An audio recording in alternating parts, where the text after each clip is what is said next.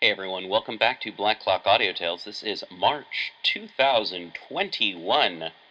This month we're going to be doing Ann Radcliffe. I don't know if we're going to have any guests to talk about the originator of the, what I like to call the Scooby Doo ending, and Gothic literature as we know it, and motherfucking Radcliffe. Alright. Uh, except for that intro, uh, the rest of this should be family friendly, and I hope you enjoy it. Remember, Black Clock Audio Tales, uh, Radio Free Oleander. You can also check out Articulate Warbling from time to time. Recording by Red Abras. The Mysteries of Udolpho by Ann Radcliffe. Volume 4, Chapter 6. Ye gods of quiet and of sleep profound, whose soft dominion over this castle space, and all the widely silent places round, forgive me if my trembling pen displays what never yet was sung in mortal lays. Thomson. The Count gave orders for the north apartments to be opened and prepared for the reception of Ludovico. But Dorothy, remembering what she had lately witnessed there, feared to obey, and, not one of the other servants daring to venture thither, the rooms remained shut up till the time when Ludovico was to retire thither for the night an hour for which the whole household waited with impatience. After supper, Ludovico, by the order of the Count, attended him in his closet, where they remained alone for near half an hour, and on leaving which his lord delivered to him a sword. It has seen service in mortal quarrels, said the Count jocosely. You will use it honorably, no doubt, in a spiritual one. Tomorrow let me hear that there is not one ghost remaining in the chateau. Ludovico received it with a respectful bow. You shall be obeyed, my lord, said he. I will engage that no spectre shall disturb the peace of the chateau after this night. They now returned to the supper room, where the Count's guests awaited to accompany him and Ludovico to the door of the north apartments, and Dorothy, being summoned for the keys, delivered them to Ludovico, who then led the way, followed by most of the inhabitants of the chateau.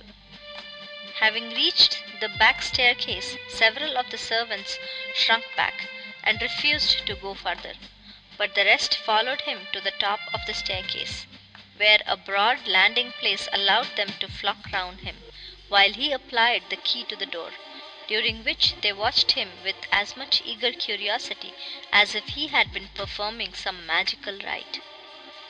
Ludovico, unaccustomed to the lock, could not turn it, and Dorothy, who had lingered far behind, was called forward, under whose hand the door opened slowly, and, her eye glancing within the dusky chamber, she uttered a sudden shriek, and retreated. At this signal of alarm, the greater part of the crowd hurried down the stairs, and the Count, Henry, and Ludovico were left alone to pursue the inquiry, who instantly rushed into the apartment. Ludovico with a drawn sword, which he had just time to draw from the scabbard, the Count with the lamp in his hand, and Henry carrying a basket containing provisions for the courageous adventurer. Having looked hastily round the first room, where nothing appeared to justify alarm, they passed on to the second and here too, all being quiet, they proceeded to a third with a more tempered step.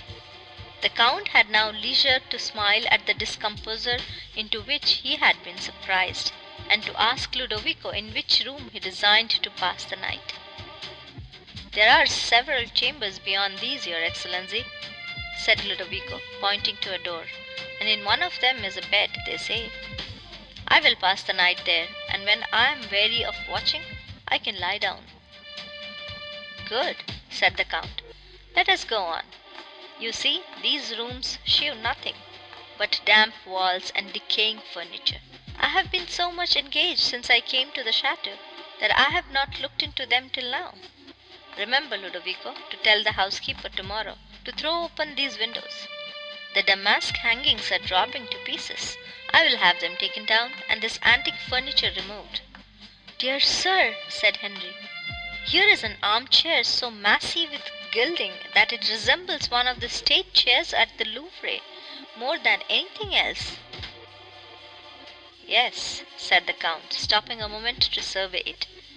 There is a history belonging to that chair, but I have not time to tell it. Let us pass on. This suit runs to a greater extent than I had imagined. It is many years since I was in them. Where is the bedroom you speak of, Ludovico? These are only antechambers to the great drawing room. I remember them in their splendor. The bed, my lord, replied Ludovico, they told me was in a room that opens beyond the saloon and terminates the suite. Oh, here is the saloon, said the Count, as they entered the spacious apartment in which Emily and Dorothy had rested. He here stood for a moment, surveying the relics of faded grandeur which it exhibited. The sumptuous tapestry, the long and low sofas of velvet, with frames heavily carved and gilded, the floor inlaid with small squares of fine marble and covered in the center with a piece of very rich tapestry work, the casements of painted glass, and the large Venetian mirrors, of a size and quality such as at that period France could not make, which reflected on every side the spacious apartment. These had formerly also reflected a gay and brilliant scene, for this had been the state room of the chateau, and here the Marchioness had held the assemblies that made part of the festivities of her nuptials. If the wand of a magician could have recalled the vanished groups, many of them vanished even from the earth, that once had passed over these polished mirrors, what a varied and contrasted picture would they have exhibited with the present!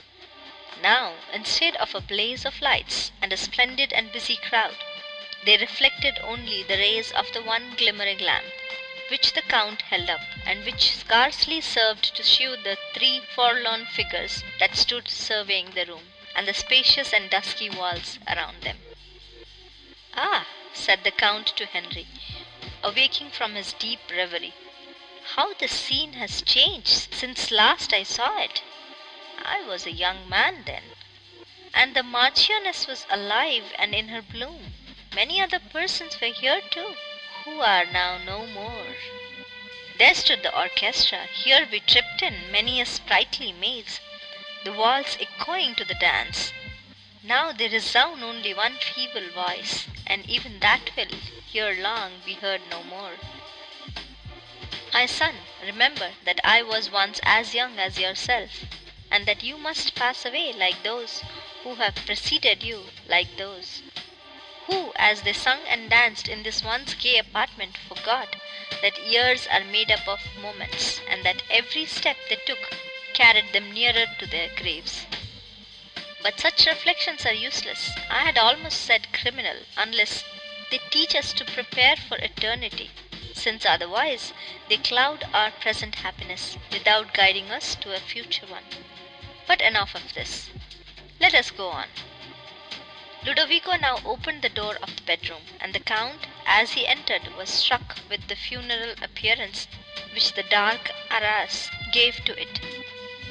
He approached the bed with an emotion of solemnity, and perceiving it to be covered with the pall of black velvet, paused. "What can this mean?" said he, as he gazed upon it. "I have heard, my lord," said Ludovico, as he stood at the feet, looking within the canopied curtains, "that the Lady Marchioness de Villeroi died in this chamber, and remained here till she was removed to be buried; and this, perhaps, Signor, may account for the pall."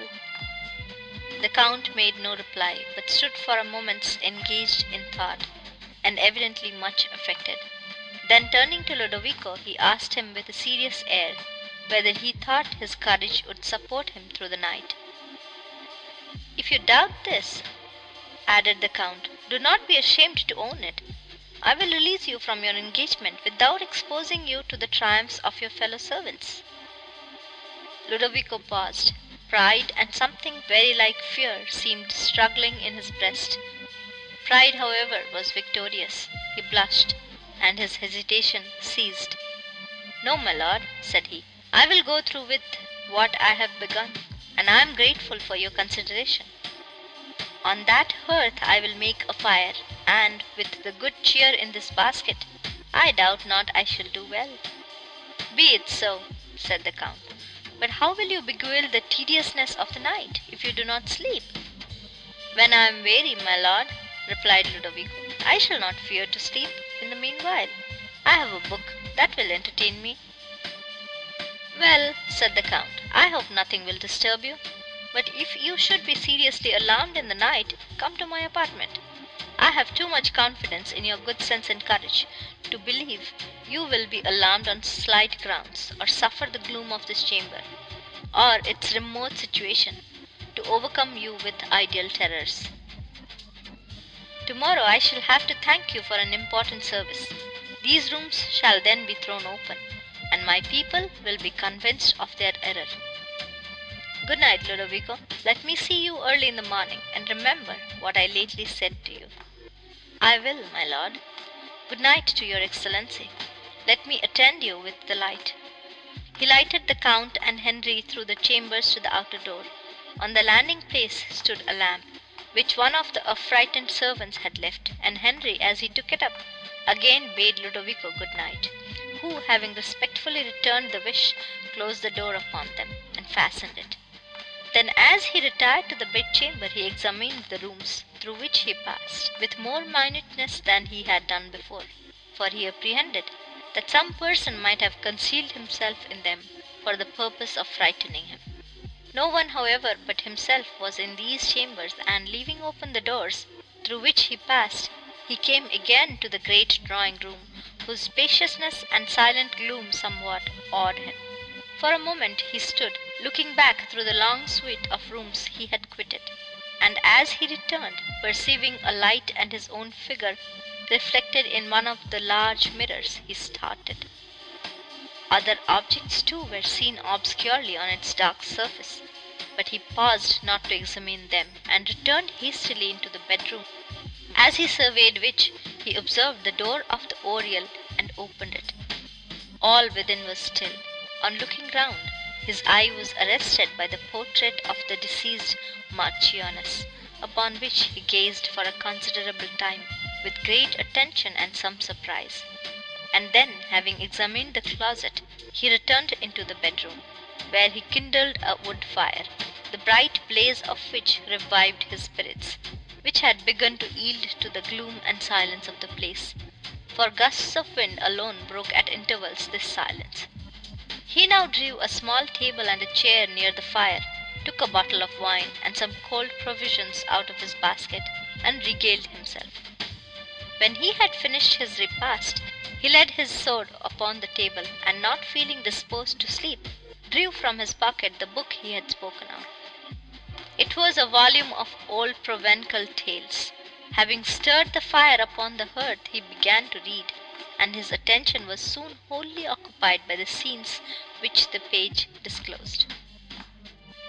The Count meanwhile had returned to the supper room, whither those of the party who had attended him to the north apartment had retreated upon hearing Dorothy's scream, and who were now earnest in their enquiries concerning those chambers.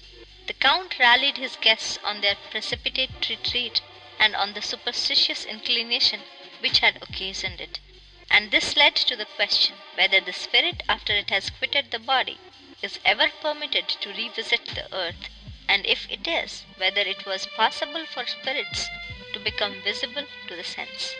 The Baron was of opinion that the first was probable, and the last was possible, and he endeavored to justify this opinion by respectable authorities, both ancient and modern, which he quoted. The Count, however, was decidedly against him, and a long conversation ensued, in which the usual arguments on these subjects were on both sides brought forward with skill and discussed with candor, but without converting either party to the opinion of his opponent. The effect of their conversation on their auditors was various. Though the Count had much the superiority of the Baron in point of argument, he had considerably fewer adherents, for that love, so natural to the human mind, of whatever is able to distend its faculties with wonder and astonishment, attached the majority of the company to the side of the Baron, and though many of the Count's propositions were unanswerable, his opponents were inclined to believe this the consequence of their own want of knowledge on so abstracted a subject, rather than that arguments did not exist, which were forcible enough to conquer his. Blanche was pale with attention, till the ridicule in her father's glance called a blush upon her countenance, and she then endeavored to forget the superstitious tales she had been told in her convent.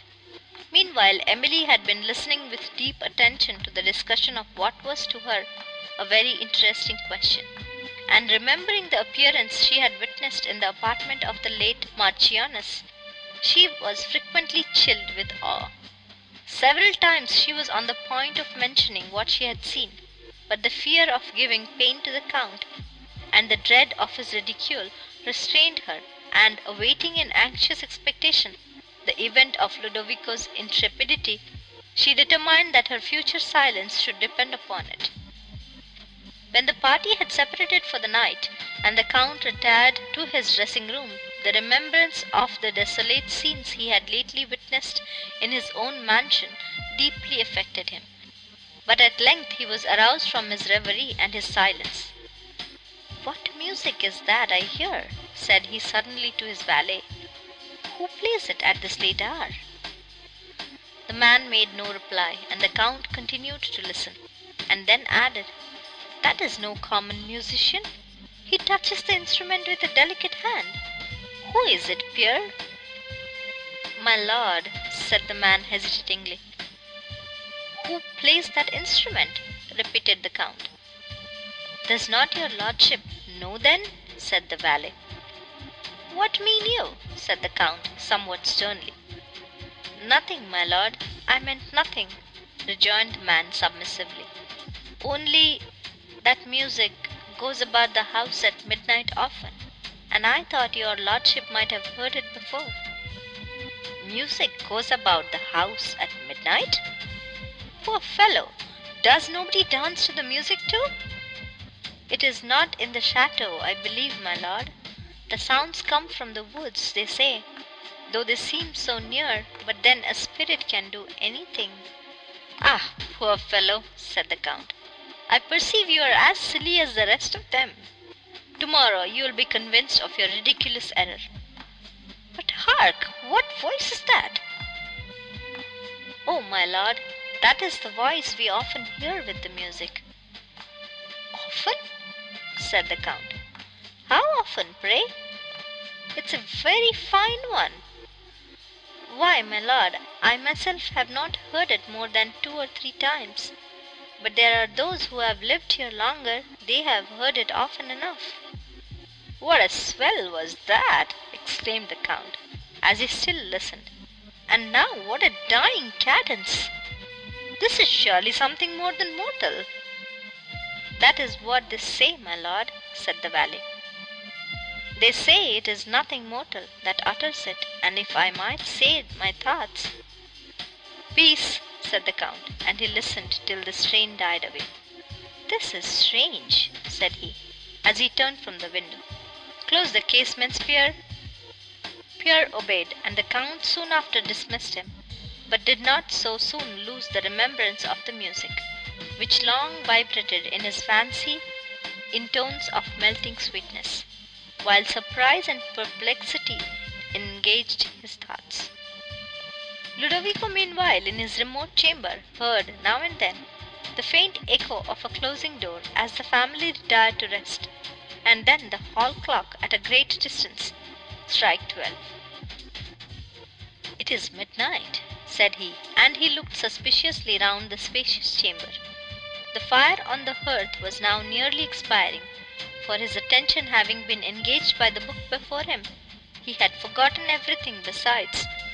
But he soon added fresh wood, not because he was cold, though the night was stormy, but because he was cheerless, and having again trimmed his lamp, he poured out a glass of wine, drew his chair nearer to the crackling blaze, tried to be deaf to the wind that howled mournfully at the casements, endeavored to abstract his mind from the melancholy that was stealing upon him, and again took up his book. It had been lent to him by Dorothy, who had formerly picked it up in an obscure corner of the Marquis's library, and who, having opened it and perceived some of the marvels it related, had carefully preserved it for her own entertainment, its condition giving her some excuse for detaining it from its proper station. The damp corner into which it had fallen had caused the cover to be disfigured and mouldy, and the leaves to be so discolored with spots that it was not without difficulty the letters could be traced. The fictions of the Provencal writers, whether drawn from the Arabian legends brought by the Saracens into Spain, or recounting the chivalric exploits performed by the Crusaders, whom the troubadours accompanied to the East, were generally splendid and always marvellous, both in scenery and incident, and it was not wonderful that Dorothy and Ludovico should be fascinated by inventions which had captivated the careless imagination in every rank of society in a former age. Some of the tales, however, in the book now before Ludovico were of simple structure, and exhibited nothing of the magnificent machinery and heroic manners which usually characterized the fables of the twelfth century, and of this description was the one he now happened to open, which in its original style was of great length, but which may be thus shortly related. The reader will perceive that it is strongly tinctured with the superstition of the times. The Provencal Tale There lived in the province of Bretagne a noble baron, famous for his magnificence and courtly hospitalities. His castle was graced with ladies of exquisite beauty, and thronged with illustrious knights. For the honor he paid to feats of chivalry invited the brave of distant countries to enter his lights, and his court was more splendid than those of many princes. Eight minstrels were retained in his service, who used to sing to their harps romantic fictions taken from the Arabians or adventures of chivalry that befell knights during the Crusades, or the martial deeds of the baron, their lord, while he, surrounded by his knights and ladies, banqueted in the great hall of his castle, where the costly tapestry that adorned the walls with pictured exploits of his ancestors, the casements of painted glass, enriched with armorial bearings, the gorgeous banners that waved along the roof, the sumptuous canopies, the profusion of gold and silver that glittered on the sideboards, the numerous dishes that covered the tables, the number and gay liveries of the attendants, with the chivalric and splendid attire of the guests, united to form a scene of magnificence such as we may not hope to see in these degenerate days. Of the Baron the following adventure is related. One night, having retired late from the banquet to his chamber, and dismissed his attendants, he was surprised by the appearance of a stranger of a noble air, but of a sorrowful and dejected countenance. Believing that this person had been secreted in the apartment, since it appeared impossible he could have lately passed the ante room unobserved by the pages in waiting, who would have prevented this intrusion on their lord, the Baron, calling loudly for his people, drew his sword, which he had not yet taken from his side, and stood upon his defence. The stranger, slowly advancing, told him that there was nothing to fear, that he came with no hostile design, but to communicate to him a terrible secret which it was necessary for him to know.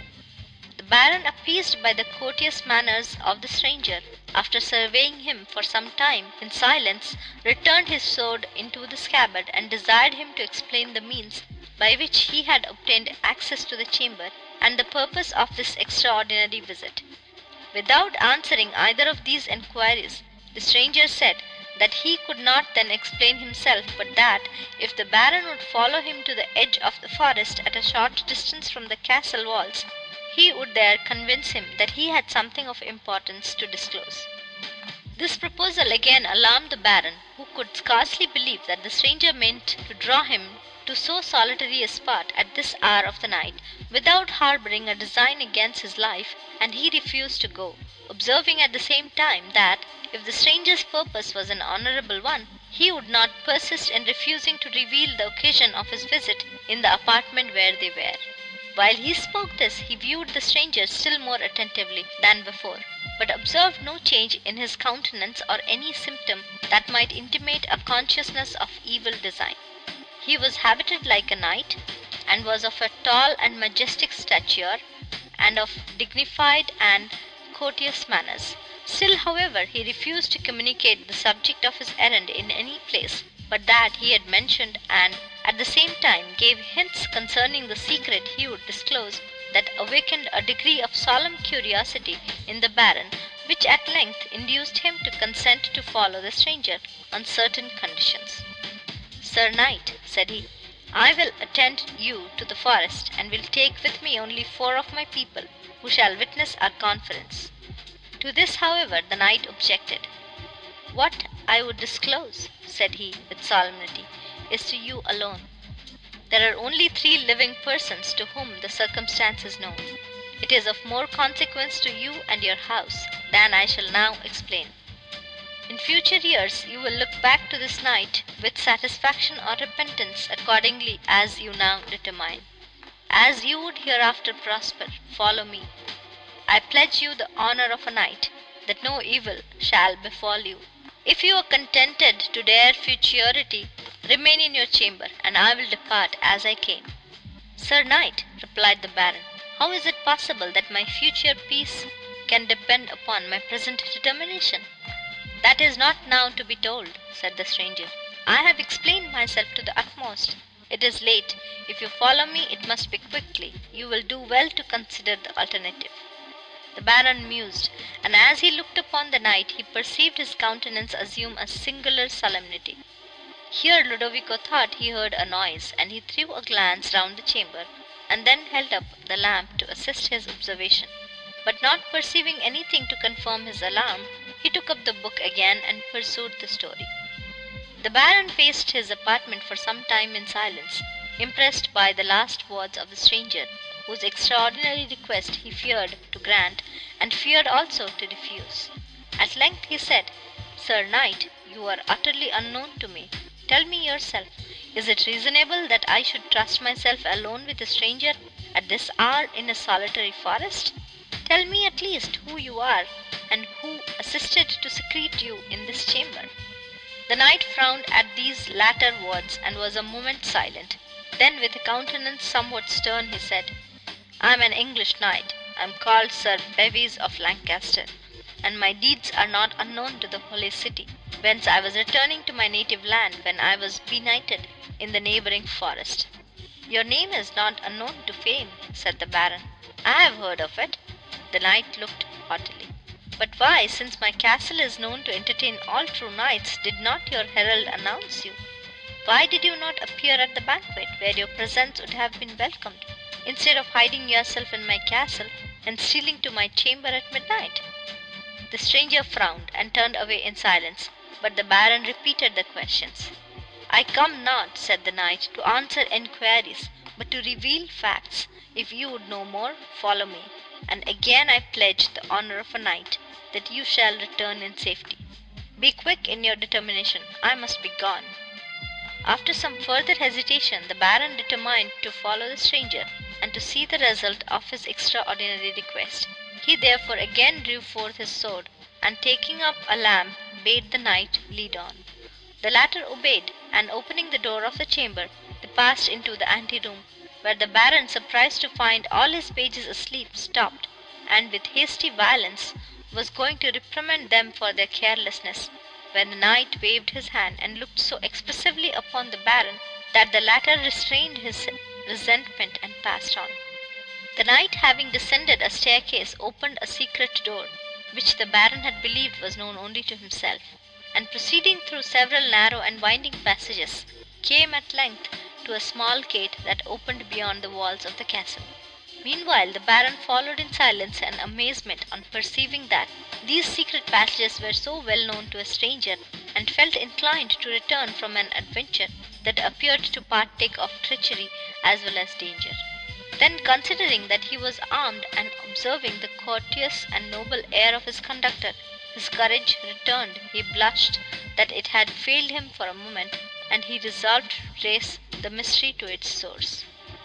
He now found himself on the heathy platform before the great gates of his castle, where, on looking up, he perceived lights glimmering in the different casements of the guests, who were retiring to sleep and while he shivered in the blast, and looked on the dark and desolate scene around him, he thought of the comforts of his warm chamber, rendered cheerfully by the blaze of wood, and felt for a moment the full contrast of his present situation. Here Ludovico paused a moment, and, looking at his own fire, gave it a brightening stir. The wind was strong, and the Baron watched his lamp with anxiety, expecting every moment to see it extinguished; but though the flame wavered it did not expire, and he still followed the stranger, who often sighed as he went, but did not speak. When they reached the borders of the forest, the knight turned and raised his head as if he meant to address the Baron, but then, closing his lips in silence, he walked on. As they entered beneath the dark and spreading boughs, the Baron, affected by the solemnity of the scene, hesitated whether to proceed, and demanded how much further they were to go. The knight replied only by a gesture, and the Baron, with hesitating steps and a suspicious eye, followed through an obscure and intricate path, till, having proceeded a considerable way, he again demanded whither they were going, and refused to proceed unless he was informed. As he said this he looked at his own sword and at the knight alternately, who shook his head, and whose dejected countenance disarmed the Baron for a moment of suspicion. "A little further is the place whither I would lead you," said the stranger. "No evil shall befall you. I have sworn it on the honor of a knight." The Baron, reassured, again followed in silence, and they soon arrived at a deep recess of the forest, where the dark and lofty chestnuts entirely excluded the sky, and which was so overgrown with underwood that they proceeded with difficulty. The knight sighed deeply as he passed, and sometimes paused, and having at length reached a spot where the trees crowded into a knot, he turned and with a terrific look, pointing to the ground, the Baron saw there the body of a man, stretched at its length and weltering in blood. A ghastly wound was on the forehead, and death appeared already to have contracted the features. The Baron, on perceiving the spectacle, started in horror looked at the knight for explanation, and was then going to raise the body and examine if there were yet any remains of life. But the stranger, waving his hand, fixed upon him a look so earnest and mournful as not only much surprised him, but made him desist. But what were the Baron's emotions when, on holding the lamp near the features of the corpse, he discovered the exact resemblance of the stranger, his conductor, to whom he now looked up in astonishment and inquiry. As he gazed, he perceived the countenance of the knight change and begin to fade, till his whole form gradually vanished from his astonished sense. While the Baron stood fixed to a spot, a voice was heard to utter these words. Ludovico started and laid down the book, for he thought he heard a voice in the chamber, and he looked toward the bed, where, however, he saw only the dark curtains and the pall. He listened, scarcely daring to draw his breath, but heard only the distant roaring of the sea in the storm, and the blast that rushed by the casements, when, concluding that he had been deceived by its sighings, he took up his book to finish the story. While the Baron stood fixed to the spot, a voice was heard to utter these words: "The body of Sir Bevis of Lancaster, a noble knight of England, lies before you. He was, this night, waylaid and murdered, as he journeyed from the Holy City towards his native land. Respect the honor of knighthood and the law of humanity. Inter the body in Christian ground, and cause his murderers to be punished. As ye observe or neglect this, shall peace and happiness, or war and misery, light upon you and your house forever. The Baron, when he recovered from the awe and astonishment into which this adventure had thrown him, returned to his castle, whither he caused the body of Sir Bevis to be removed and on the following day it was interred with the honors of knighthood in the chapel of the castle, attended by all the noble knights and ladies who graced the court of Baron de Brunet. Ludovico, having finished this story, laid aside the book, for he felt drowsy, and after putting more wood on the fire, and taking another glass of wine, he reposed himself in the armchair on the hearth. In his dream he still beheld the chamber where he really was, and once or twice started from imperfect slumbers, imagining he saw a man's face looking over the high back of his armchair. This idea had so strongly impressed him that when he raised his eyes he almost expected to meet other eyes fixed upon his own, and he quitted his seat and looked behind the chair before he felt perfectly convinced that no person was there. Thus closed the hour. End of Volume 4, Chapter 6. Recording by Red Abras. The Mysteries of Udolpho by Ann Radcliffe. Volume 4, Chapter 7. Enjoy the honey heavy dew of slumber. Thou hast no figures, nor no fantasies, which busy care draws in the brains of men. Therefore thou sleepest so sound. Shakespeare. The Count, who had slept little during the night, rose early, and anxious to speak with Ludovico, went to the north apartment. But the outer door having been fastened on the preceding night, he was obliged to knock loudly for admittance. Neither the knocking or his voice was heard; but, considering the distance of this door from the bedroom, and that Ludovico, wearied with watching, had probably fallen into a deep sleep, the Count was not surprised on receiving no answer, and, leaving the door, he went down to walk in his grounds. It was a grey autumnal morning. The sun, rising over Provence, gave only a feeble light, as his rays struggled through the vapours that ascended from the sea, and floated heavily over the wood tops, which were now varied with many a mellow tint of autumn. The storm was past, but the waves were yet violently agitated, and their course was traced by long lines of foam, while not a breeze fluttered in the sails of the vessels near the shore that were weighing anchor to depart.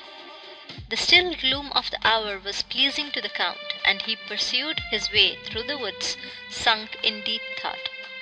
Emily also rose at an early hour, and took her customary walk along the brow of the promontory that overhung the Mediterranean. Her mind was now not occupied with the occurrences of the chateau, and Valancourt was the subject of her mournful thoughts, whom she had not yet taught herself to consider with indifference, though her judgment constantly reproached her for the affection that lingered in her heart after her esteem for him was departed.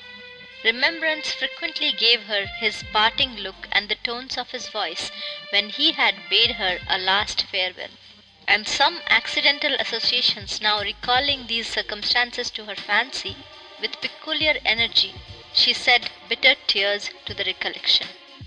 Having reached the watch tower, she seated herself on the broken steps, and in melancholy dejection watched the waves, half hid in vapour, as they came rolling towards the shore, and threw up their light spray round the rocks below.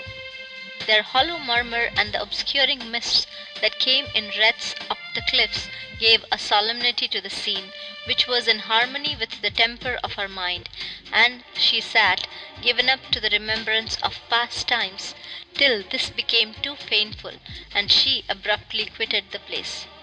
On passing the little gate of the watch tower, she observed letters, engraved on the stone postern, which she paused to examine, and though they appeared to have been rudely cut with a penknife, the characters were familiar to her. At length, recognizing the handwriting of Valancourt, she read with trembling anxiety the following lines, entitled "Shipwreck." Till solemn midnight, on this lonely steep, Beneath this watch tower's desolated wall, Where mystic shapes the wanderer appall, I rest, and view below the desert deep, As through tempestuous clouds the moon's cold light Gleams on the wave; viewless the winds of night With loud mysterious force the billows sweep, And sullen roar the surges far below. In the still pauses of the gust I hear The voice of spirits rising sweet and slow, And oft among the clouds their forms appear. But hark! what shriek of death comes in the gale, And in the distant ray what glimmering sail Bends to the storm? now sinks the note of fear. Ah, wretched mariners! no more shall day Unclose his cheering eye to light ye on your way. From these lines it appeared that Valancourt had visited the tower, that he had probably been here on the preceding night, for it was such an one as they described, and that he had left the building very lately, since it had not long been light, and without light it was impossible these letters could have been cut. It was thus even probable that he might be yet in the gardens. As these reflections passed rapidly over the mind of Emily, They called up a variety of contending emotions that almost overcame her spirits, but her first impulse was to avoid him, and immediately leaving the tower she returned with hasty steps towards the chateau. As she passed along she remembered the music she had lately heard near the tower, with the figure which had appeared, and in this moment of agitation she was inclined to believe that she had then heard and seen Valancourt. But other recollections soon convinced her of her error. On turning into a thicker part of the woods, she perceived a person walking slowly in the gloom at some little distance, and her mind engaged by the idea of him, she started and paused, imagining this to be Valancourt. The person advanced with quicker steps, and before she could recover recollection enough to avoid him, he spoke, and she then knew the voice of the Count who expressed some surprise on finding her walking at so early an hour, and made a feeble effort to rally her on her love of solitude. But he soon perceived this to be more a subject of concern than of light laughter, and changing his manner, affectionately expostulated with Emily on thus indulging unavailing regret, who, though she acknowledged the justness of all he said, could not restrain her tears while she did so, and he presently quitted the topic. Expressing surprise at not having yet heard from his friend, the advocate at Avignon, in answer to the questions proposed to him, respecting the estates of the late Madame Montoni, he with friendly zeal endeavoured to cheer Emily with hopes of establishing her claim to them while she felt that the estates could now contribute little to the happiness of a life in which Valancourt had no longer an interest. When they returned to the château, Emily retired to her apartment, and Count de Villefort to the door of the north chambers. This was still fastened, but being now determined to arouse Ludovico, he renewed his calls more loudly than before, after which a total silence ensued, and the Count, finding all his efforts to be heard ineffectual, at length began to fear that some accident had befallen Ludovico, whom terror of an imaginary being might have deprived of his senses. He therefore left the door with an intention of summoning his servants to force it open, some of whom he now heard moving in the lower part of the château. To the Count's inquiries whether they had seen or heard Ludovico, they replied in affright, that not one of them had ventured on the north side of the château since the preceding night. "He sleeps soundly, then," said the Count, "and is at such a distance from the outer door, which is fastened, that to gain admittance to the chambers it will be necessary to force it. Bring an instrument, and follow me." The servants stood mute and dejected, and it was not till nearly all the household were assembled, that the Count's orders were obeyed. In the meantime, Dorothy was telling of a door that opened from a gallery, leading from the great staircase into the last anteroom of the saloon; and this being much nearer to the bedchamber, it appeared probable that Ludovico might be easily awakened by an attempt to open it. Thither, therefore, the Count went, but his voice was as ineffectual at this door as it had proved at the remoter one, and now, seriously interested for Ludovico, he was himself going to strike upon the door with the instrument, when he observed its singular beauty, and withheld the blow. It appeared on the first glance to be of ebony, so dark and close was its grain, and so high its polish, but it proved to be only of larch wood, of the growth of Provence, then famous for its forests of larch.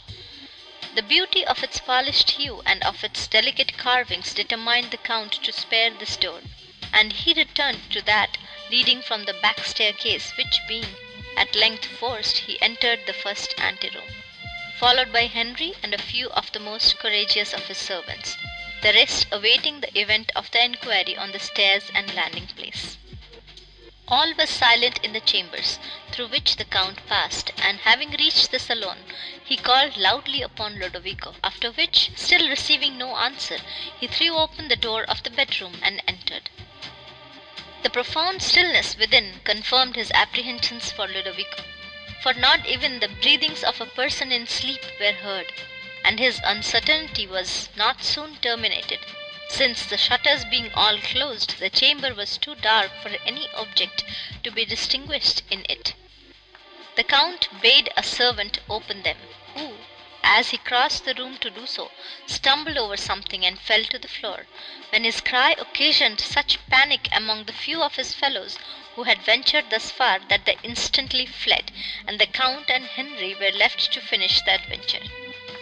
Henry then sprung across the room, and opening a window shutter, they perceived that the man had fallen over a chair near the hearth, in which Ludovico had been sitting, for he sat there no longer, nor could anywhere be seen by the imperfect light that was admitted into the apartment.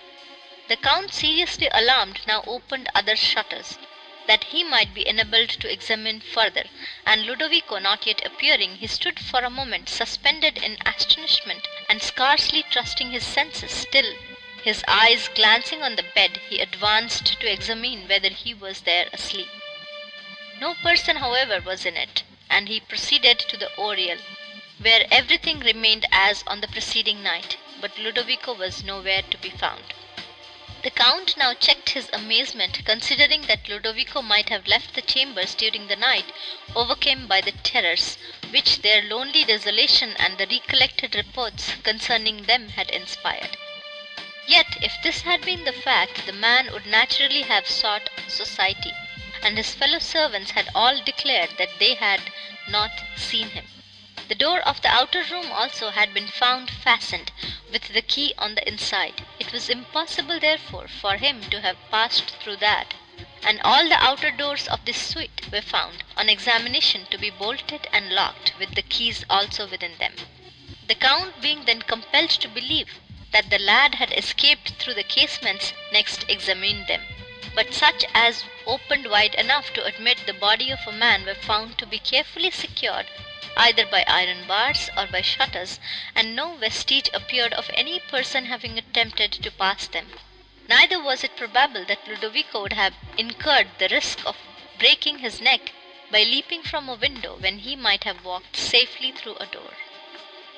The Count's amazement did not admit of words, but he returned once more to examine the bedroom where was no appearance of disorder except that occasioned by the late overthrow of the chair near which had stood a small table, and on this Ludovico's sword, his lamp, the book he had been reading, and the remnant of his flask of wine still remained.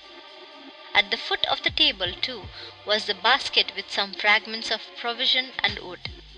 Henry and the servant now uttered their astonishment without reserve, and though the Count said little, there was a seriousness in his manner that expressed much. It appeared that Ludovico must have quitted these rooms by some concealed passage, for the Count could not believe that any supernatural means had occasioned this event.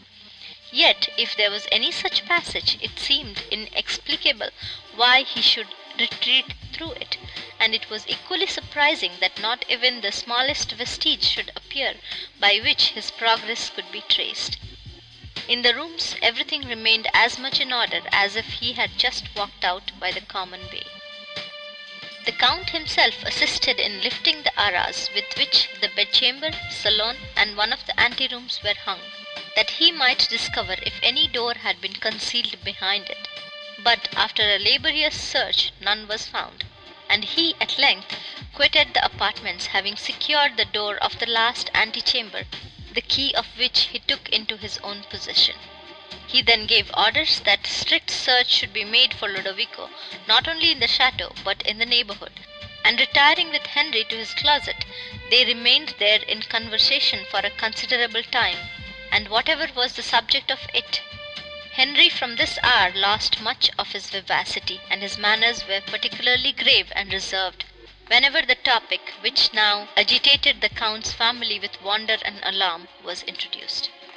On the disappearing of Ludovico, Baron St. Foix seemed strengthened in all his former opinions concerning the probability of apparitions, though it was difficult to discover what connection there could possibly be between the two subjects, or to account for this effect otherwise than by supposing that the mystery attending Ludovico, by exciting awe and curiosity, reduced the mind to a state of sensibility which rendered it more reliable to the influence of superstition in general. It is, however, certain that from this period the Baron and his adherents became more bigoted to their own systems than before, while the terrors of the Count's servants increased to an excess that occasioned many of them to quit the mansion immediately, and the rest remained only till others could be procured to supply their places. The most strenuous search after Ludovico proved unsuccessful, and after several days of indefatigable inquiry poor Annette gave herself up to despair, and the other inhabitants of the chateau to amazement. Emily, whose mind had been deeply affected by the disastrous fate of the late Marchioness, and with the mysterious connection which she fancied had existed between her and St. Aubert, was particularly impressed by the late extraordinary event, and much concerned for the loss of Ludovico, whose integrity and faithful services claimed both her esteem and gratitude.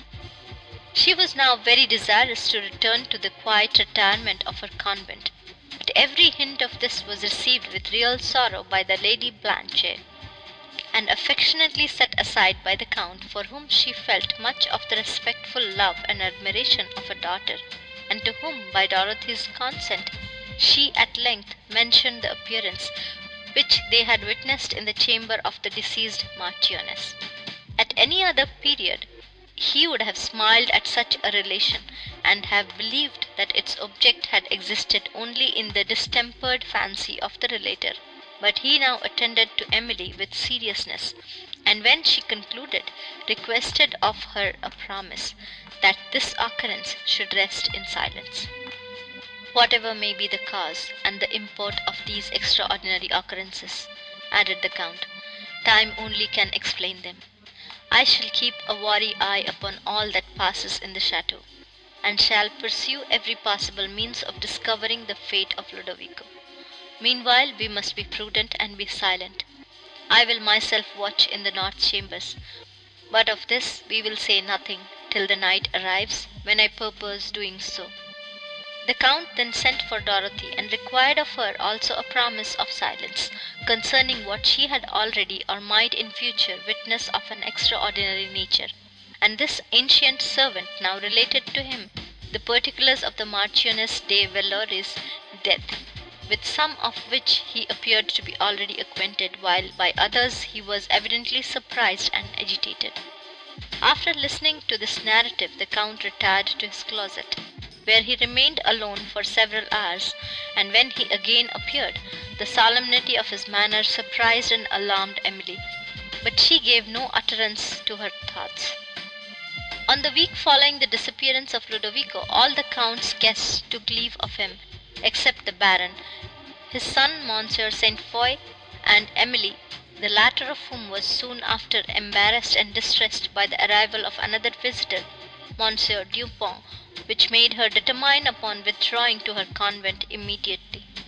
The delight that appeared in his countenance when he met her told that he brought back the same ardour of passion which had formerly banished him from Château le Blanc. He was received with reserve by Emily, and with pleasure by the Count, who presented him to her with a smile that seemed intended to plead his cause, and who did not hope the less for his friend from the embarrassment she betrayed. But Monsieur Dupont, with truer sympathy, seemed to understand her manner, and his countenance quickly lost its vivacity and sunk into the languor of despondency. On the following day, however, he sought an opportunity of declaring the purport of his visit, and renewed his suit a declaration which was received with real concern by Emily, who endeavoured to lessen the pain she might inflict by a second rejection, with assurances of esteem and friendship.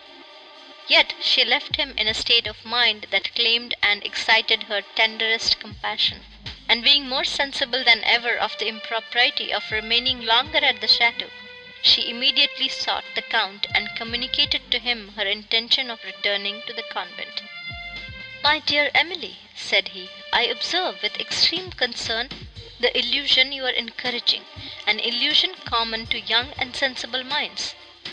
Your heart has received a severe shock; you believe you can never entirely recover it, and you will encourage this belief till the habit of indulging sorrow will subdue the strength of your mind. and discolor your future views with melancholy and regret. Let me dissipate this illusion and awaken you to a sense of your danger. Emily smiled mournfully. I know what you would say, my dear sir, said she, and am prepared to answer you. I feel that my heart can never know a second affection, and that I must never hope even to recover its tranquillity if I suffer myself to enter into a second engagement. I know that you feel all this, replied the Count, and I know also that time will overcome these feelings unless you cherish them in solitude and pardon me with romantic tenderness. Then indeed time will only confirm habit. I am particularly empowered to speak on this subject and to sympathize in your sufferings, added the Count, with an air of solemnity, for I have known what it is to love and to lament the object of my love. Yes, continued he, while his eyes filled with tears, I have suffered, but those times have passed away, long past, and I can now look back upon them without emotion. My dear sir, said Emily timidly, what mean those tears? They speak, I fear, another language. They plead for me. They are weak tears, for they are useless ones, replied the Count, drying them. I would have you superior to such weakness. These, however, are only faint traces of a grief which, if it had not been opposed by long continued effort, might have led me to the verge of madness. Judge, then, whether I have not cause to warn you of an indulgence which may produce so terrible an effect and which must certainly, if not opposed, overcloud the years that otherwise might be happy? Monsieur Dupont is a sensible and amiable man, who has long been tenderly attached to you. His family and fortune are unexceptionable. After what I have said, it is unnecessary to add that I should rejoice in your felicity, and that I think Monsieur Dupont would promote it. Do not weep, Emily, continued the Count, taking her hand. There is happiness reserved for you." He was silent a moment, and then added in a firmer voice, "I do not wish that you should make a violent effort to overcome your feelings. All I at present ask is, that you will check the thoughts that would lead you to a remembrance of the past, that you will suffer your mind to be engaged by present objects, that you will allow yourself to believe it possible you may yet be happy and that you will sometimes think with complacency of poor Dupont, and not condemn him to the state of despondency, from which, my dear Emily, I am endeavouring to withdraw you." "Ah, my dear sir," said Emily, while her tears still fell, "do not suffer the benevolence of your wishes to mislead Monsieur Dupont with an expectation that I can never accept his hand. If I understand my own heart, this never can be. Your instruction I can obey in almost every other particular than that of adopting a contrary belief." "Leave me to understand your heart," replied the Count, with a faint smile. "If you pay me the compliment to be guided by my advice in other instances, I will pardon your incredulity respecting your future conduct towards Monsieur Dupont. I will not even press you to remain longer at the château than your own satisfaction will permit. But though I forbear to oppose your present retirement, I shall urge the claims of friendship for your future visits." Tears of gratitude mingled with those of tender regret, while Emily thanked the Count for the many instances of friendship she had received from him, promised to be directed by his advice upon every subject but one, and assured him of the pleasure with which she should at some future period accept the invitation of the Countess and himself, if Monsieur Dupont was not at the château. The Count smiled at this condition. "Be it so," said he. "Meanwhile the convent is so near the château that my daughter and I shall often visit you, and if sometimes we should dare to bring you another visitor, will you forgive us?" Emily looked distressed, and remained silent. "Well," rejoined the Count, "I will pursue this subject no further, and must now entreat your forgiveness for having pressed it thus far.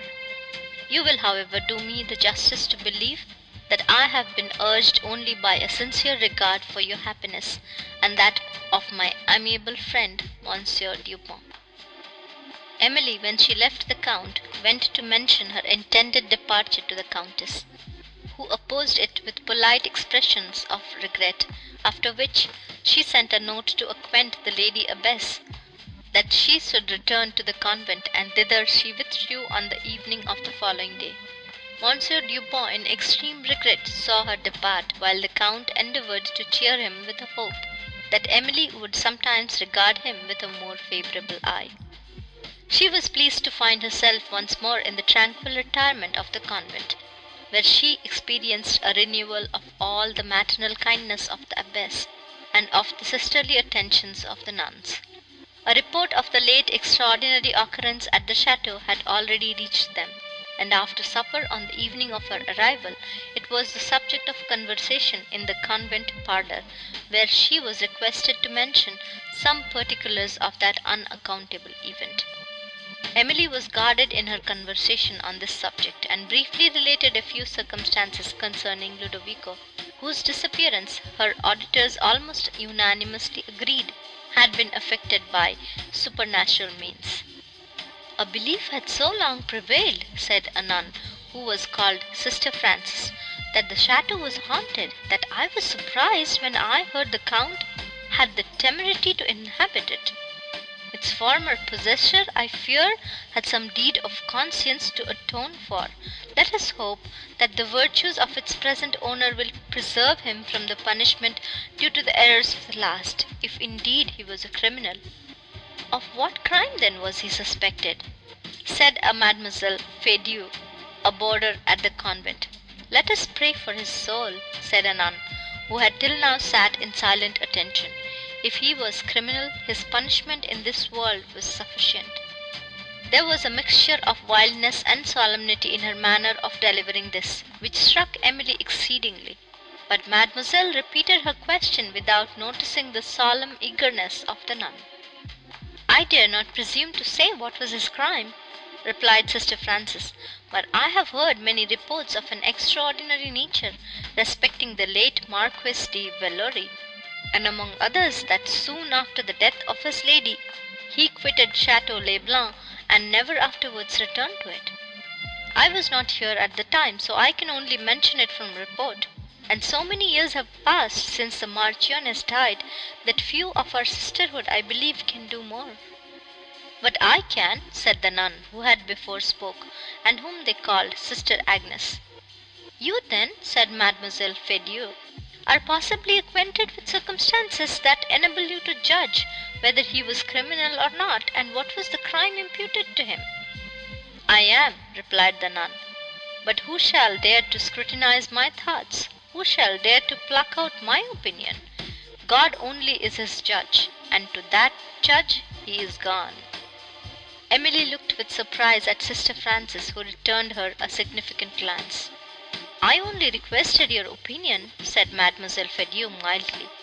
"If the subject is displeasing to you, I will drop it." "Displeasing!" said the nun with emphasis.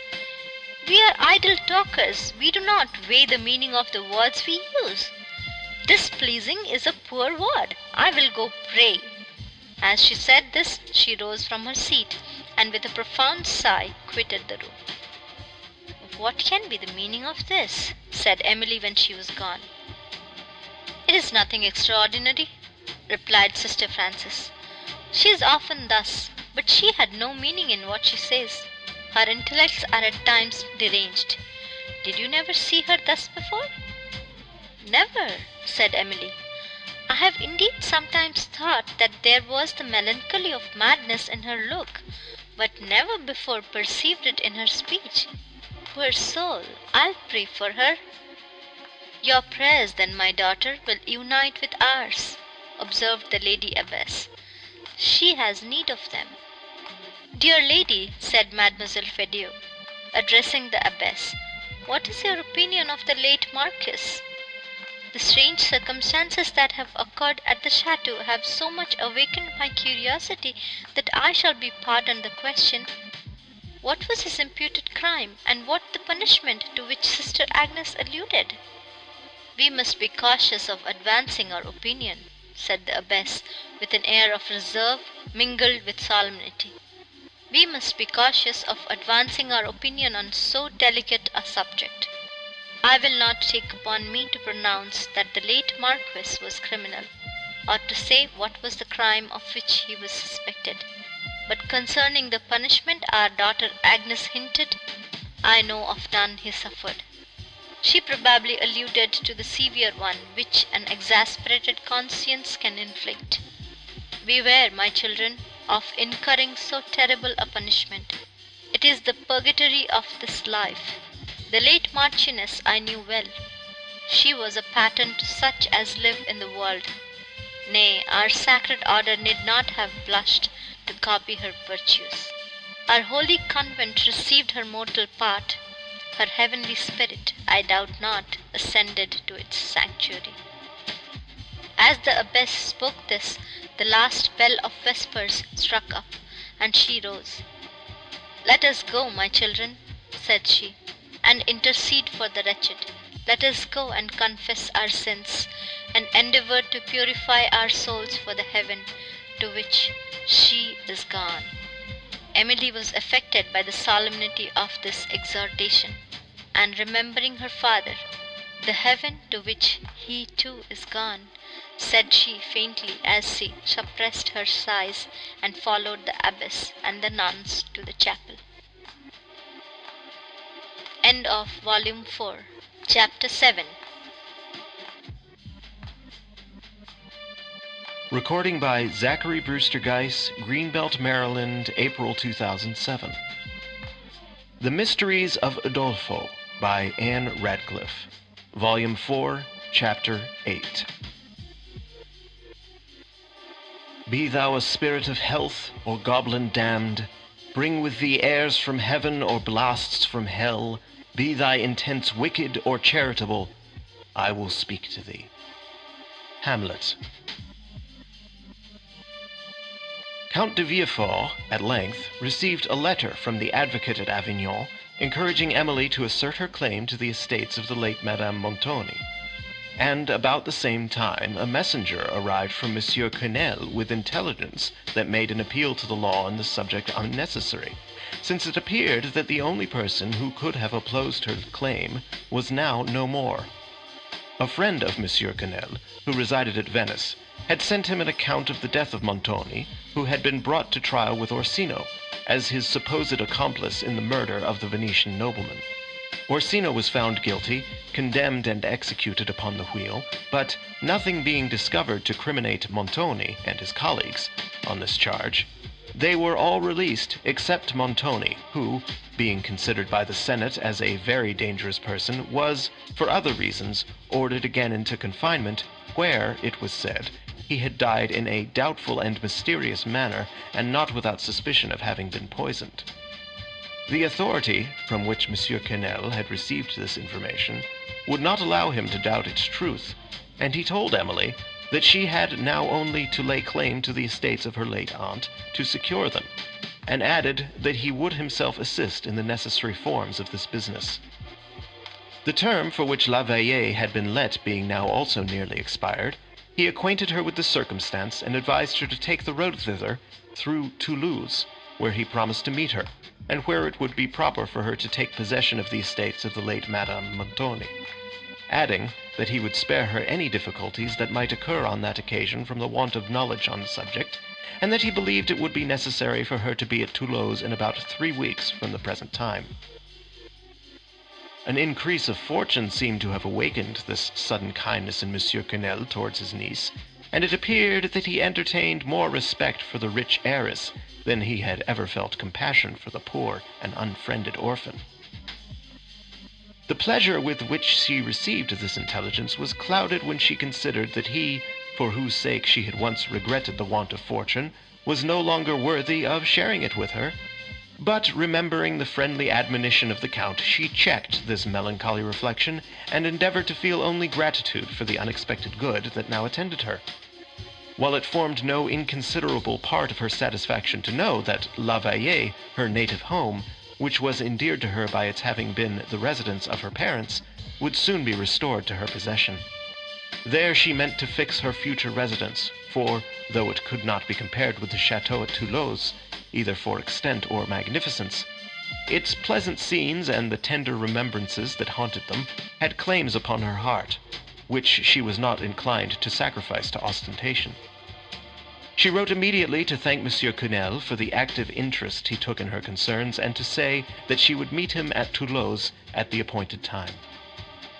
When Count de Villefort, with Blanche, came to the convent to give Emily the advice of the advocate, he was informed of the contents of Monsieur Quesnel's letter, and gave her his sincere congratulations on the occasion. But she observed that when the first expression of satisfaction had faded from his countenance, an unusual gravity succeeded, and she scarcely hesitated to inquire its cause. "It has no new occasion," replied the count. "I am harassed and perplexed by the confusion into which my family is thrown by their foolish superstition. Idle reports are floating round me, which I can neither admit to be true or prove to be false, and I am also very anxious about the poor fellow Ludovico, concerning whom I have not been able to obtain information. Every part of the chateau and every part of the neighborhood, too, has, I believe, been searched, and I know not what further can be done, since I have already offered large rewards for the discovery of him. The keys of the north apartment I have not suffered to be out of my possession since he disappeared, and I mean to watch in those chambers myself this very night. Emily, seriously alarmed for the count, united her entreaties with those of the Lady Blanche to dissuade him from this purpose. "What should I fear?" said he. "I have no faith in supernatural combats, and for human opposition I shall be prepared. Nay, I will even promise not to watch alone." "But who, dear sir, will have courage enough to watch with you?" said Emily. "My son," replied the count. If I am not carried off in the night," added he, smiling, "you shall hear the result of my adventure tomorrow." The Count and Lady Blanche, shortly afterwards, took leave of Emily and returned to the chateau, where he informed Henri of his intention, who, not without some secret reluctance, consented to be the partner of his watch; and, when the design was mentioned, after supper, the Countess was terrified, and the Baron and Monsieur Dupont joined with her in entreating that he would not tempt his fate as Ludovico had done. We know not, added the Baron, the nature or the power of an evil spirit, and that such a spirit haunts those chambers can now, I think, scarcely be doubted. Beware, my lord, how you provoke its vengeance, since it has already given us one terrible example of its malice. I allow it may be probable that the spirits of the dead are permitted to return to the earth only on occasions of high import, but the present import may be your destruction." The Count could not forbear smiling. "Do you think then, Baron," said he, "that my destruction is of sufficient importance to draw back to earth the soul of the departed? Alas, my good friend, there is no occasion for such means to accomplish the destruction of any individual. Wherever the mystery rests, I trust I shall this night be able to detect it. You know I am not superstitious. I know that you are incredulous, interrupted the Baron. Well, call it what you will, I mean to say, that though you know I am free from superstition, if anything supernatural has appeared, I doubt not it will appear to me, and if any strange event hangs over my house, or if any extraordinary transaction has formerly been connected with it, I shall probably be made acquainted with it. At all events, I will invite discovery, and, that I may be equal to a mortal attack, which in good truth, my friend, is what I most expect, I shall take care to be well armed. The Count took leave of his family for the night with an assumed gaiety, which but ill concealed the anxiety that depressed his spirits, and retired to the north apartments, accompanied by his son and followed by the Baron, Monsieur Dupont, and some of the domestics, who all bade him good night at the outer door. In these chambers everything appeared as when he had last been here. Even in the bedroom no alteration was visible where he lighted his own fire, for none of the domestics could be prevailed upon to venture thither. After carefully examining the chamber and the oriel, the Count and Henri drew their chairs upon the hearth, set a bottle of wine and a lamp before them, laid their swords upon the table, and, stirring the wood into a blaze, began to converse on indifferent topics. but Henri was often silent and abstracted, and sometimes threw a glance of mingled awe and curiosity round the gloomy apartment, while the Count gradually ceased to converse, and sat either lost in thought or reading a volume of Tacitus, which he had brought to beguile the tediousness of the night. End of Volume 4, Chapter 8. Recording by Kelly, Pembroke, Georgia. The Mysteries of Udolpho by Ann Radcliffe. Volume 4, Chapter 9. Give thy thoughts no tongue. Shakespeare. The Baron St. Foix, whom anxiety for his friend had kept awake, rose early to inquire the event of the night, when, as he passed the Count's closet, hearing steps within, he knocked at the door, and it was opened by his friend himself. Rejoicing to see him in safety, and curious to learn the occurrences of the night, he had not immediately leisure to observe the unusual gravity that overspread the features of the Count, whose reserved answers first occasioned him to notice it. The Count, then smiling, endeavored to treat the subject of his curiosity with levity, but the Baron was serious, and pursued his inquiries so closely that the Count, at length, resuming his gravity, said, "Well, my friend, press the subject no further, I entreat you, and let me request also that you will hereafter be silent upon anything you may think extraordinary in my future conduct. I do not scruple to tell you that I am unhappy, and that the watch of the last night has not assisted me to discover Ludovico. Upon every occurrence of the night you must excuse my reserve." "But where is Henri?" the Baron said with surprise and disappointment at this denial. "He is well within his own apartment," replied the Count. "You will not question him on this topic, my friend, since you know my wish." "Certainly not," said the Baron, somewhat chagrined, "since it would be displeasing to you. But methinks, my friend, you might rely on my discretion, and drop this unusual reserve. However, you must allow me to suspect that you have seen reason to become a convert to my system, and are no longer the incredulous knight you lately appeared to be. "Let us talk no more upon this subject," said the Count. "You may be assured that no ordinary circumstance has imposed this silence upon me towards a friend, whom I have called so for near thirty years, and my present reserve cannot make you question either my esteem or the sincerity of my friendship." "I will not doubt either," said the Baron, "though you must allow me to express my surprise at this silence." "To me I will allow it," replied the Count. But I earnestly entreat that you will forbear to notice it to my family, as well as everything remarkable you may observe in my conduct towards them." The Baron readily promised this, and after conversing for some time on general topics, they descended to the breakfast room, where the Count met his family with a cheerful countenance, and evaded their inquiries by employing light ridicule, and assuming an air of uncommon gaiety, while he assured them that they need not apprehend any evil from the north chambers, since Henri and himself had been permitted to return from them in safety. Henri, however, was less successful in disguising his feelings. From his countenance an expression of terror was not entirely faded. He was often silent and thoughtful, and when he attempted to laugh at the eager inquiries of Mademoiselle Bearn, it was evident only an attempt. In the evening the Count called, as he had promised, at the convent, and Emily was surprised to perceive a mixture of playful ridicule and of reserve in his mention of the north apartment. Of what had occurred there, however, he said nothing, and when she ventured to remind him of his promise to tell her the result of his inquiries, and to ask if he had received any proof that those chambers were haunted, his look became solemn for a moment, then seeming to recollect himself, he smiled and said, "My dear Emily, do not suffer my lady abbess to infect your good understanding with these fancies. She will teach you to expect a ghost in every dark room. But believe me," added he, with a profound sigh, "the apparition of the dead comes not on light, or sportive errands, to terrify or to surprise the timid." He paused, and fell into momentary thoughtfulness, and then added, "We will say no more on this subject."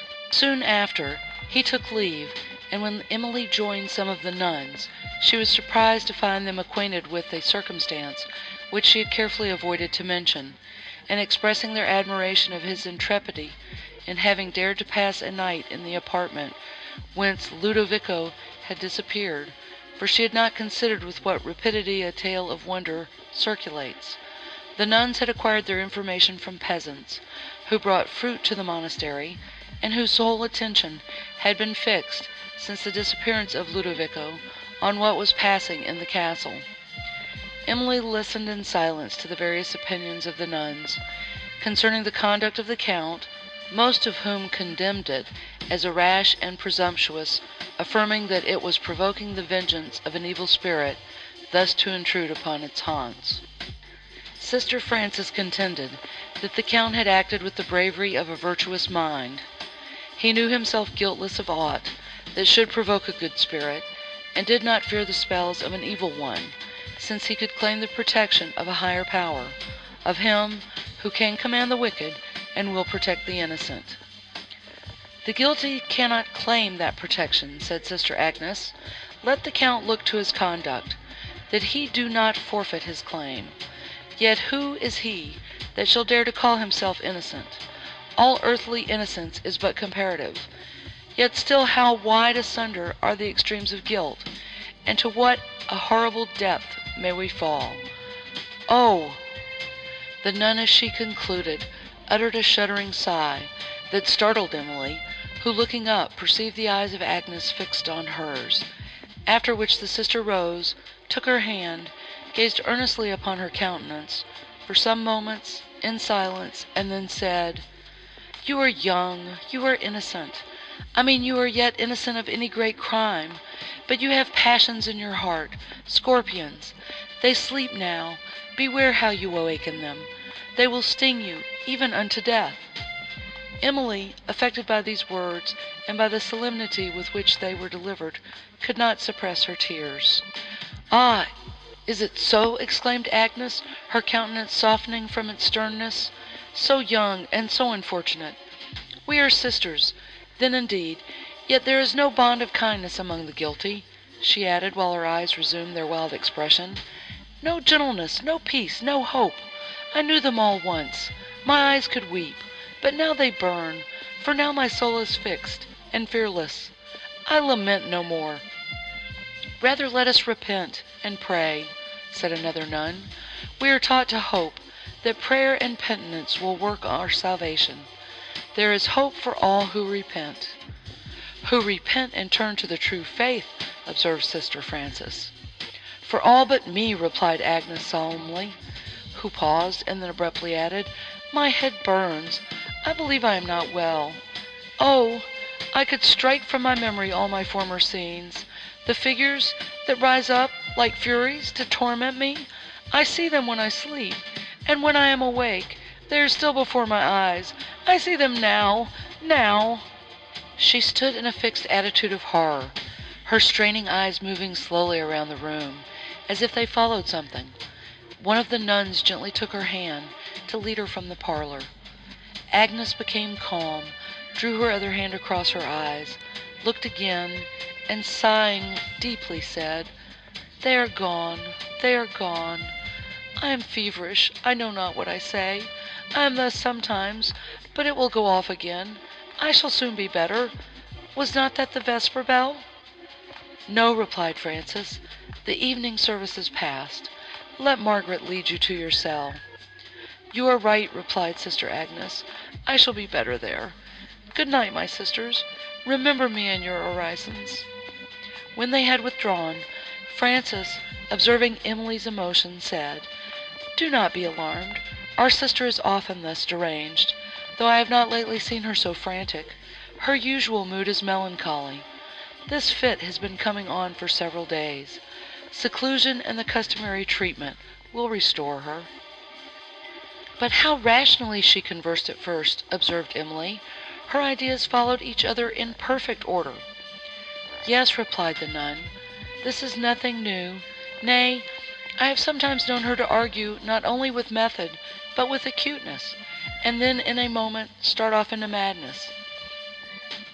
"Her conscience seems afflicted," said Emily. Did you ever hear what circumstance reduced her to this deplorable condition?" "I have," replied the nun, who said no more till Emily repeated the question. when she added in a low voice, and looking significantly towards the other boarders, "I cannot tell you now, but if you think it worth your while, come to my cell tonight, when our sisterhood are at rest, and you shall hear more. But remember, we rise to midnight prayers, and come either before or after midnight." Emily promised to remember, and the abbess soon after appearing, they spoke no more of the unhappy nun. The Count, meanwhile, on his return home, had found M. Dupont in one of those fits of despondency which his attachment to Emily frequently occasioned him, an attachment that had subsisted too long to be easily subdued, and which had already outlived the opposition of his friends.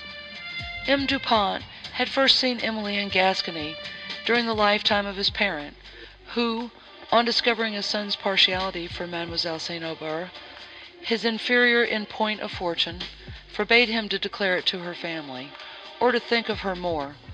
During the life of his father, he had observed the first command, but had found it impracticable to obey the second, and had, sometimes, soothed his passion by visiting her favourite haunts, among which was the fishing house, where once or twice he addressed her in verse, concealing his name, in obedience to the promise he had given his father.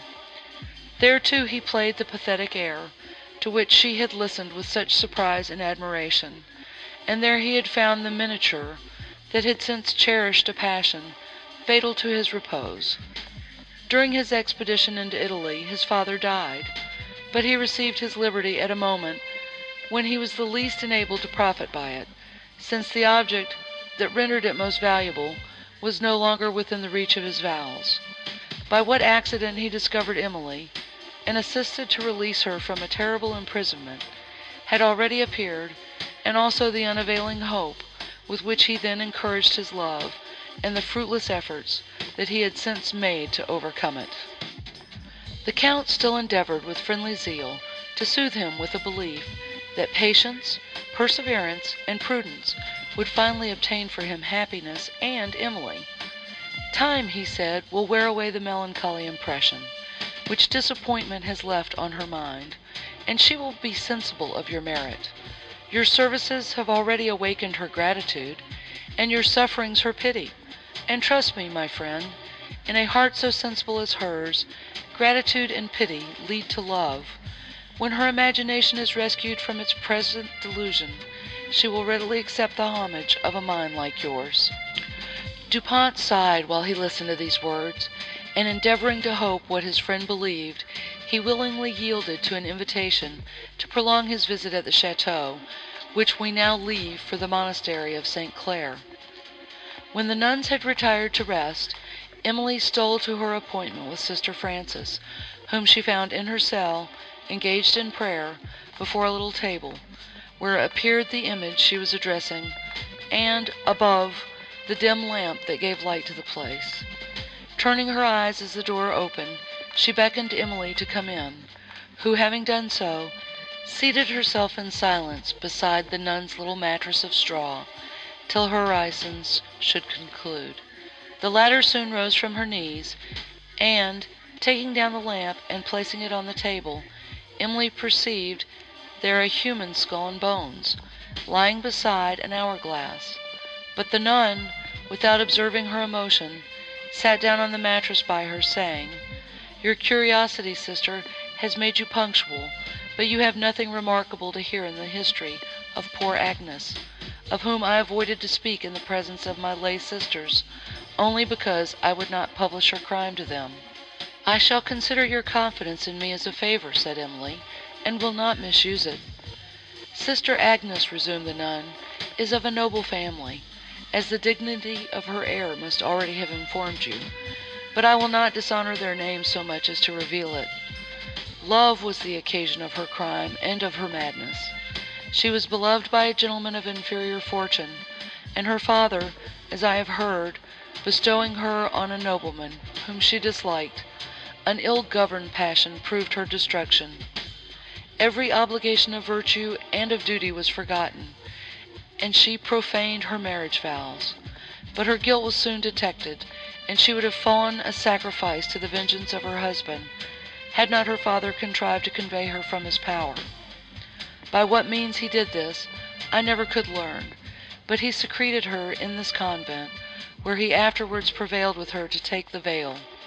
While a report was circulated in the world that she was dead, and the father, to save his daughter, assisted the rumour, and employed such means as induced her husband to believe she had become a victim to his jealousy.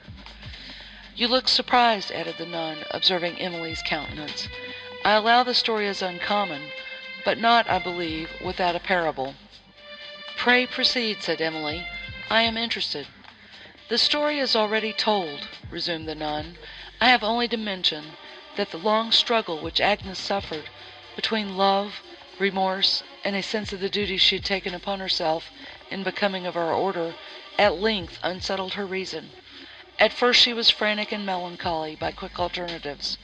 Then she sunk into a deep and settled melancholy, which still, however, has at times been interrupted by fits of wildness, and of late these have again been frequent. Emily was affected by the history of the sister, some parts of whose story brought to her remembrance that of the Marchioness de Villeroy, who had also been compelled by her father to forsake the object of her affections for a nobleman of his choice. But from what Dorothy had related, there appeared no reason to suppose that she had escaped the vengeance of a jealous husband, or to doubt for a moment the innocence of her conduct. But Emily, while she sighed over the misery of the nun, could not forbear shedding a few tears to the misfortunes of the Marchioness, and when she returned to the mention of Sister Agnes, she asked Frances if she remembered her in her youth, and whether she was then beautiful. I was not here at the time when she took the vows, replied Frances, which is so long ago, that few of the present sisterhood, I believe, were witnesses to the ceremony. Nay, ever Our Lady Mother did not then preside over the convent, but I can remember when Sister Agnes was a very beautiful woman. She retains that air of high rank, which always distinguished her, but her beauty, you must perceive, is fled. I can scarcely discover even a vestige of the loveliness that once animated her features. It is strange, said Emily, but there are moments when her countenance has appeared familiar to my memory. You will think me fanciful, and I think myself so, for I certainly never saw Sister Agnes before I came to this convent, and I must, therefore, have seen some person whom she strongly resembles, though of this I have no recollection. You have been interested by the deep melancholy of her countenance, said Frances, and its impression has probably deluded your imagination, for I might as reasonably think I perceive a likeness between you and Agnes, as you that you have seen her anywhere but in this convent, since this has been her place of refuge for nearly as many years as make your age. Indeed, said Emily. Yes, rejoined Frances, and why does that circumstance excite your surprise? Emily did not appear to notice this question, but remained thoughtful for a few moments, and then said, It was about that same period that the Marchioness de Villeroy expired. That is an odd remark, said Frances. Emily recalled from her reverie, smiled, and gave the conversation another turn. But it soon came back to the subject of the unhappy nun, and Emily remained in the cell of Sister Frances till the midnight bell aroused her, when, apologizing for having interrupted the sister's repose till this late hour, they quitted the cell together. Emily returned to her chamber, and the nun, bearing a glimmering taper, went to her devotion in the chapel. Several days followed, during which Emily saw neither the Count or any of his family, and when at length he appeared, marked with concern that his air was unusually disturbed. My spirits are harassed, said he, in answer to her anxious inquiries, and I mean to change my residence, for a little while, an experiment which I hope will restore my mind to its usual tranquillity. My daughter and myself will accompany the Baron St. Foix to his chateau. It lies in the valley of the Pyrenees, that opens towards Gascony, and I have been thinking, Emily, that when you set out for La Vallée, we may go part of the way together. It would be a satisfaction to me to guard you towards your home. She thanked the Count for his friendly consideration, and lamented that the necessity for her going first to Thoulouse would render his plan impracticable. "But when you are at the Baron's residence," she added, "you will be only a short journey from La Vallée, and I think, sir, you will not leave the country without visiting me. It is unnecessary to say with what pleasure I should receive you and the Lady Blanche." "I do not doubt it," replied the Count, "and I will not deny myself and Blanche the pleasure of visiting you, if your affairs should allow you to be at La Vallée, about the time when we can meet you there."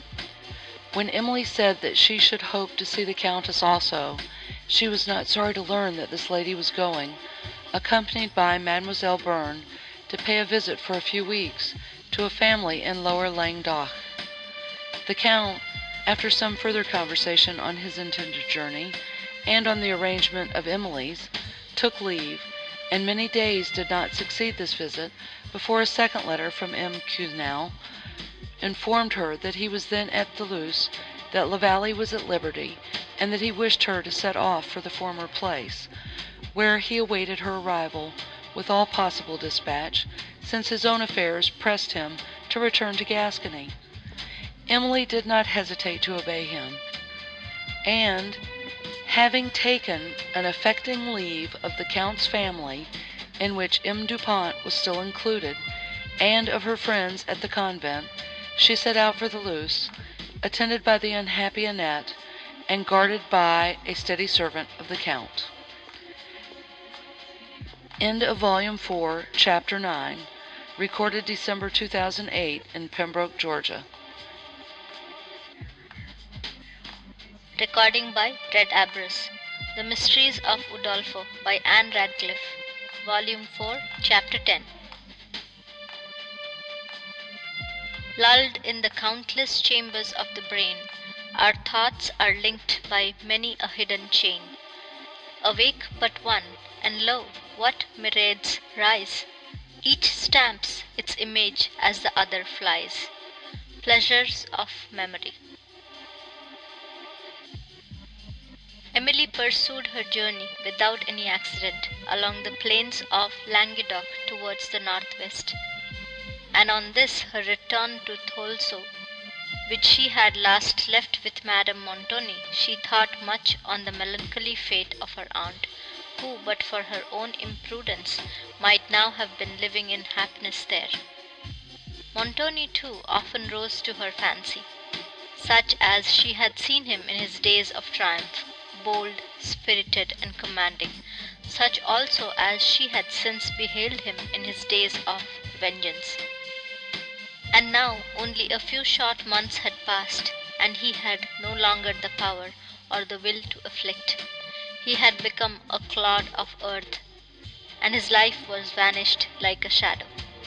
Emily could have wept at his fate had she not remembered his crimes. For that of her unfortunate aunt she did weep and all sense of her errors was overcome by the recollection of her misfortunes.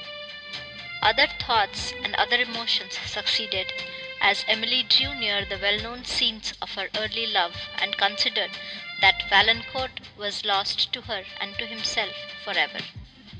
At length she came to the brow of the hill whence, on her departure for Italy, she had given a farewell look to this beloved landscape amongst whose woods and fields she had so often walked with Valancourt, and where he was then to inhabit when she would be far, far away. She saw once more that chain of the Pyrenees, which overlooked La Vallée, rising like faint clouds on the horizon. There too is Gascony extended at their feet, said she. Oh, my father, my mother! And there, too, is the Garonne," she added, drying the tears that obscured her sight, "and Thoulouse, and my aunt's mansion, and the groves in her garden. Oh, my friends, are you all lost to me? Must I never, never see you more?" Tears rushed again to her eyes, and she continued to weep, till an abrupt turn in the road had nearly occasioned the carriage to overset when looking up she perceived another part of the well known scene around Thoulouse, and all the reflections and anticipations which she had suffered at that moment when she bade it last adieu came with recollected force to her heart. She remembered how anxiously she had looked forward to the futurity which was to decide her happiness concerning Valancourt, and what depressing fears had assailed her the very words she had uttered as she withdrew her last look from the prospect came to her memory. "Could I but be certain," she had then said, "that I should ever return, and that Valancourt would still live for me, I should go in peace." Now that futurity so anxiously anticipated was arrived, she was returned, but what a dreary blank appeared! Valancourt no longer lived for her.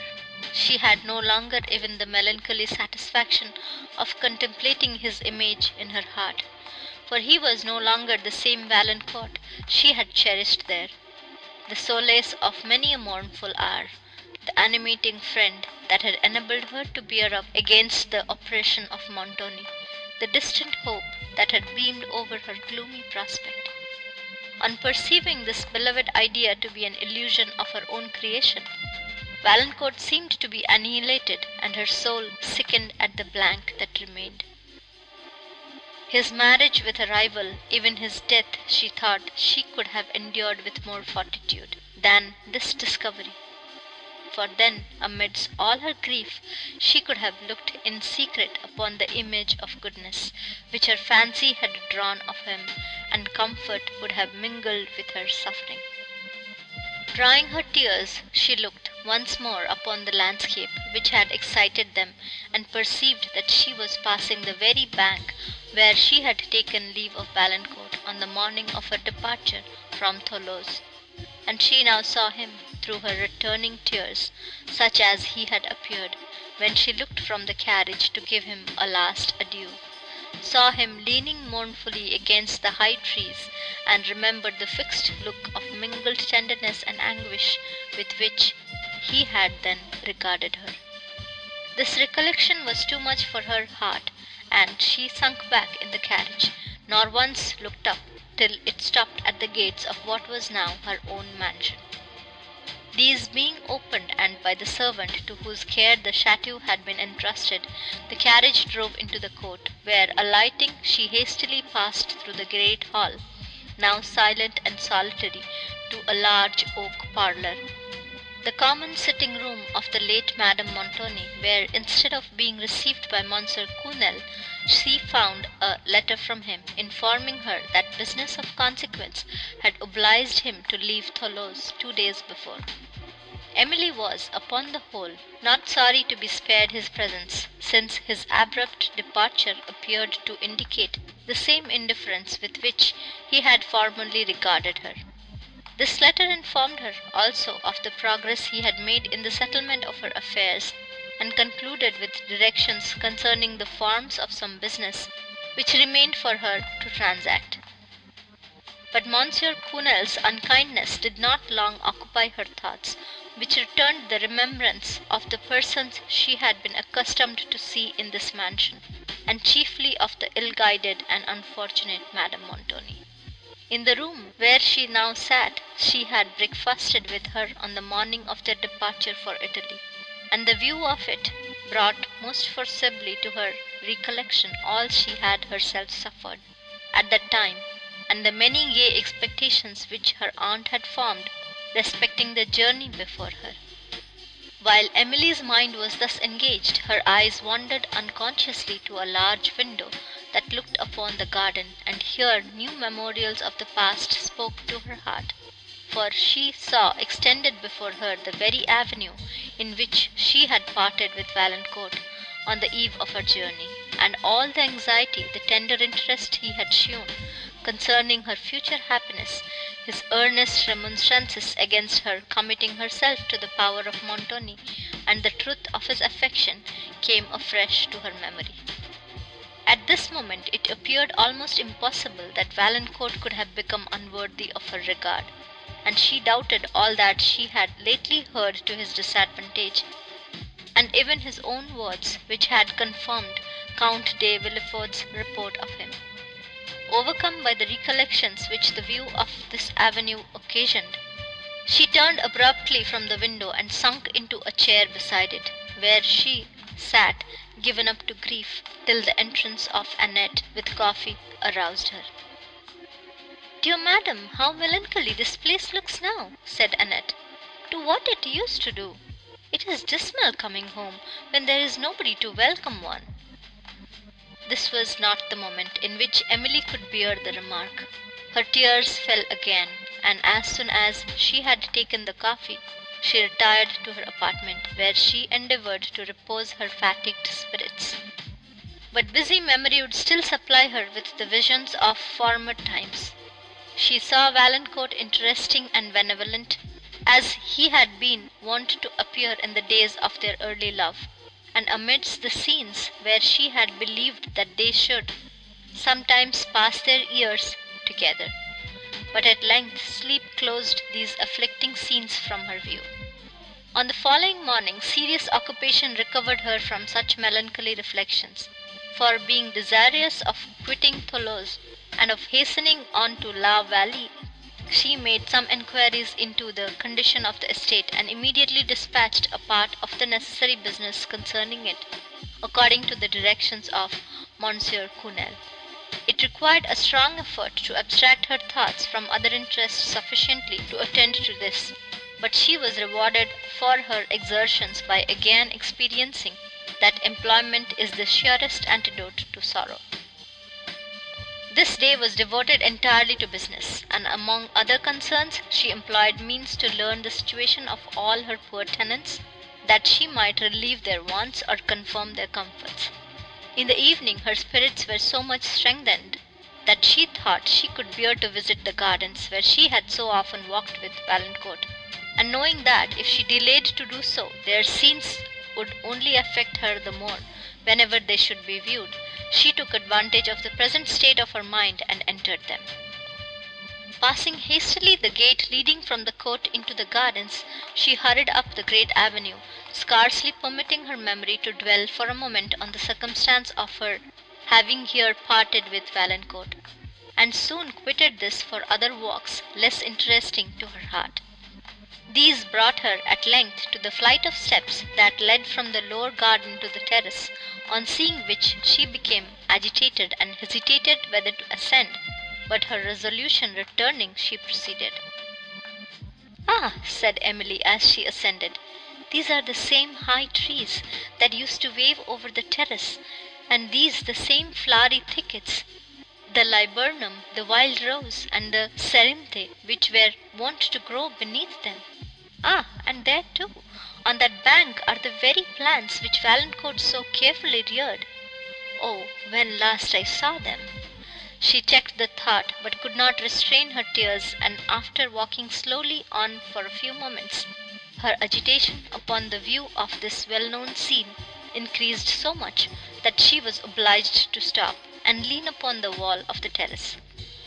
It was a mild and beautiful evening. The sun was setting over the extensive landscape, to which his beams, sloping from beneath a dark cloud that overhung the west, gave rich and partial colouring and touched the tufted summits of the groves that rose from the garden below with a yellow gleam. Emily and Valancourt had often admired together this scene, at the same hour, and it was exactly on this spot, that, on the night preceding her departure for Italy, she had listened to his remonstrances against the journey, and to the pleadings of passionate affection.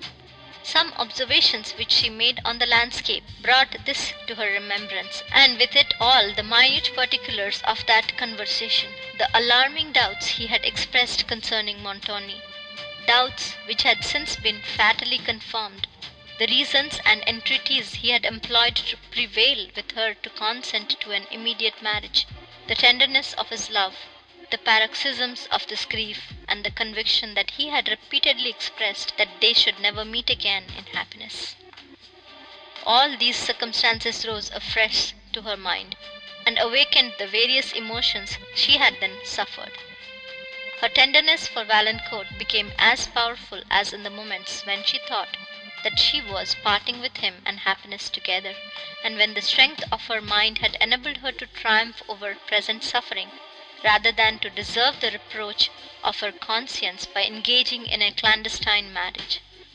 "Alas!" said Emily, as these recollections came to her mind, "and what have I gained by the fortitude I then practised? Am I happy now? He said we should meet no more in happiness, but oh!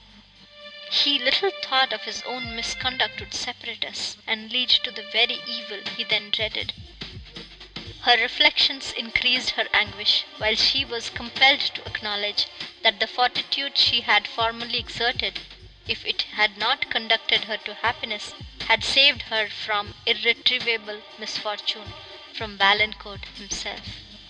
But in these moments she could not congratulate herself on the prudence that had saved her; she could only lament, with bitterest anguish, the circumstances which had conspired to betray Valancourt into a course of life so different from that which the virtues, the tastes, and the pursuits of his early years had promised.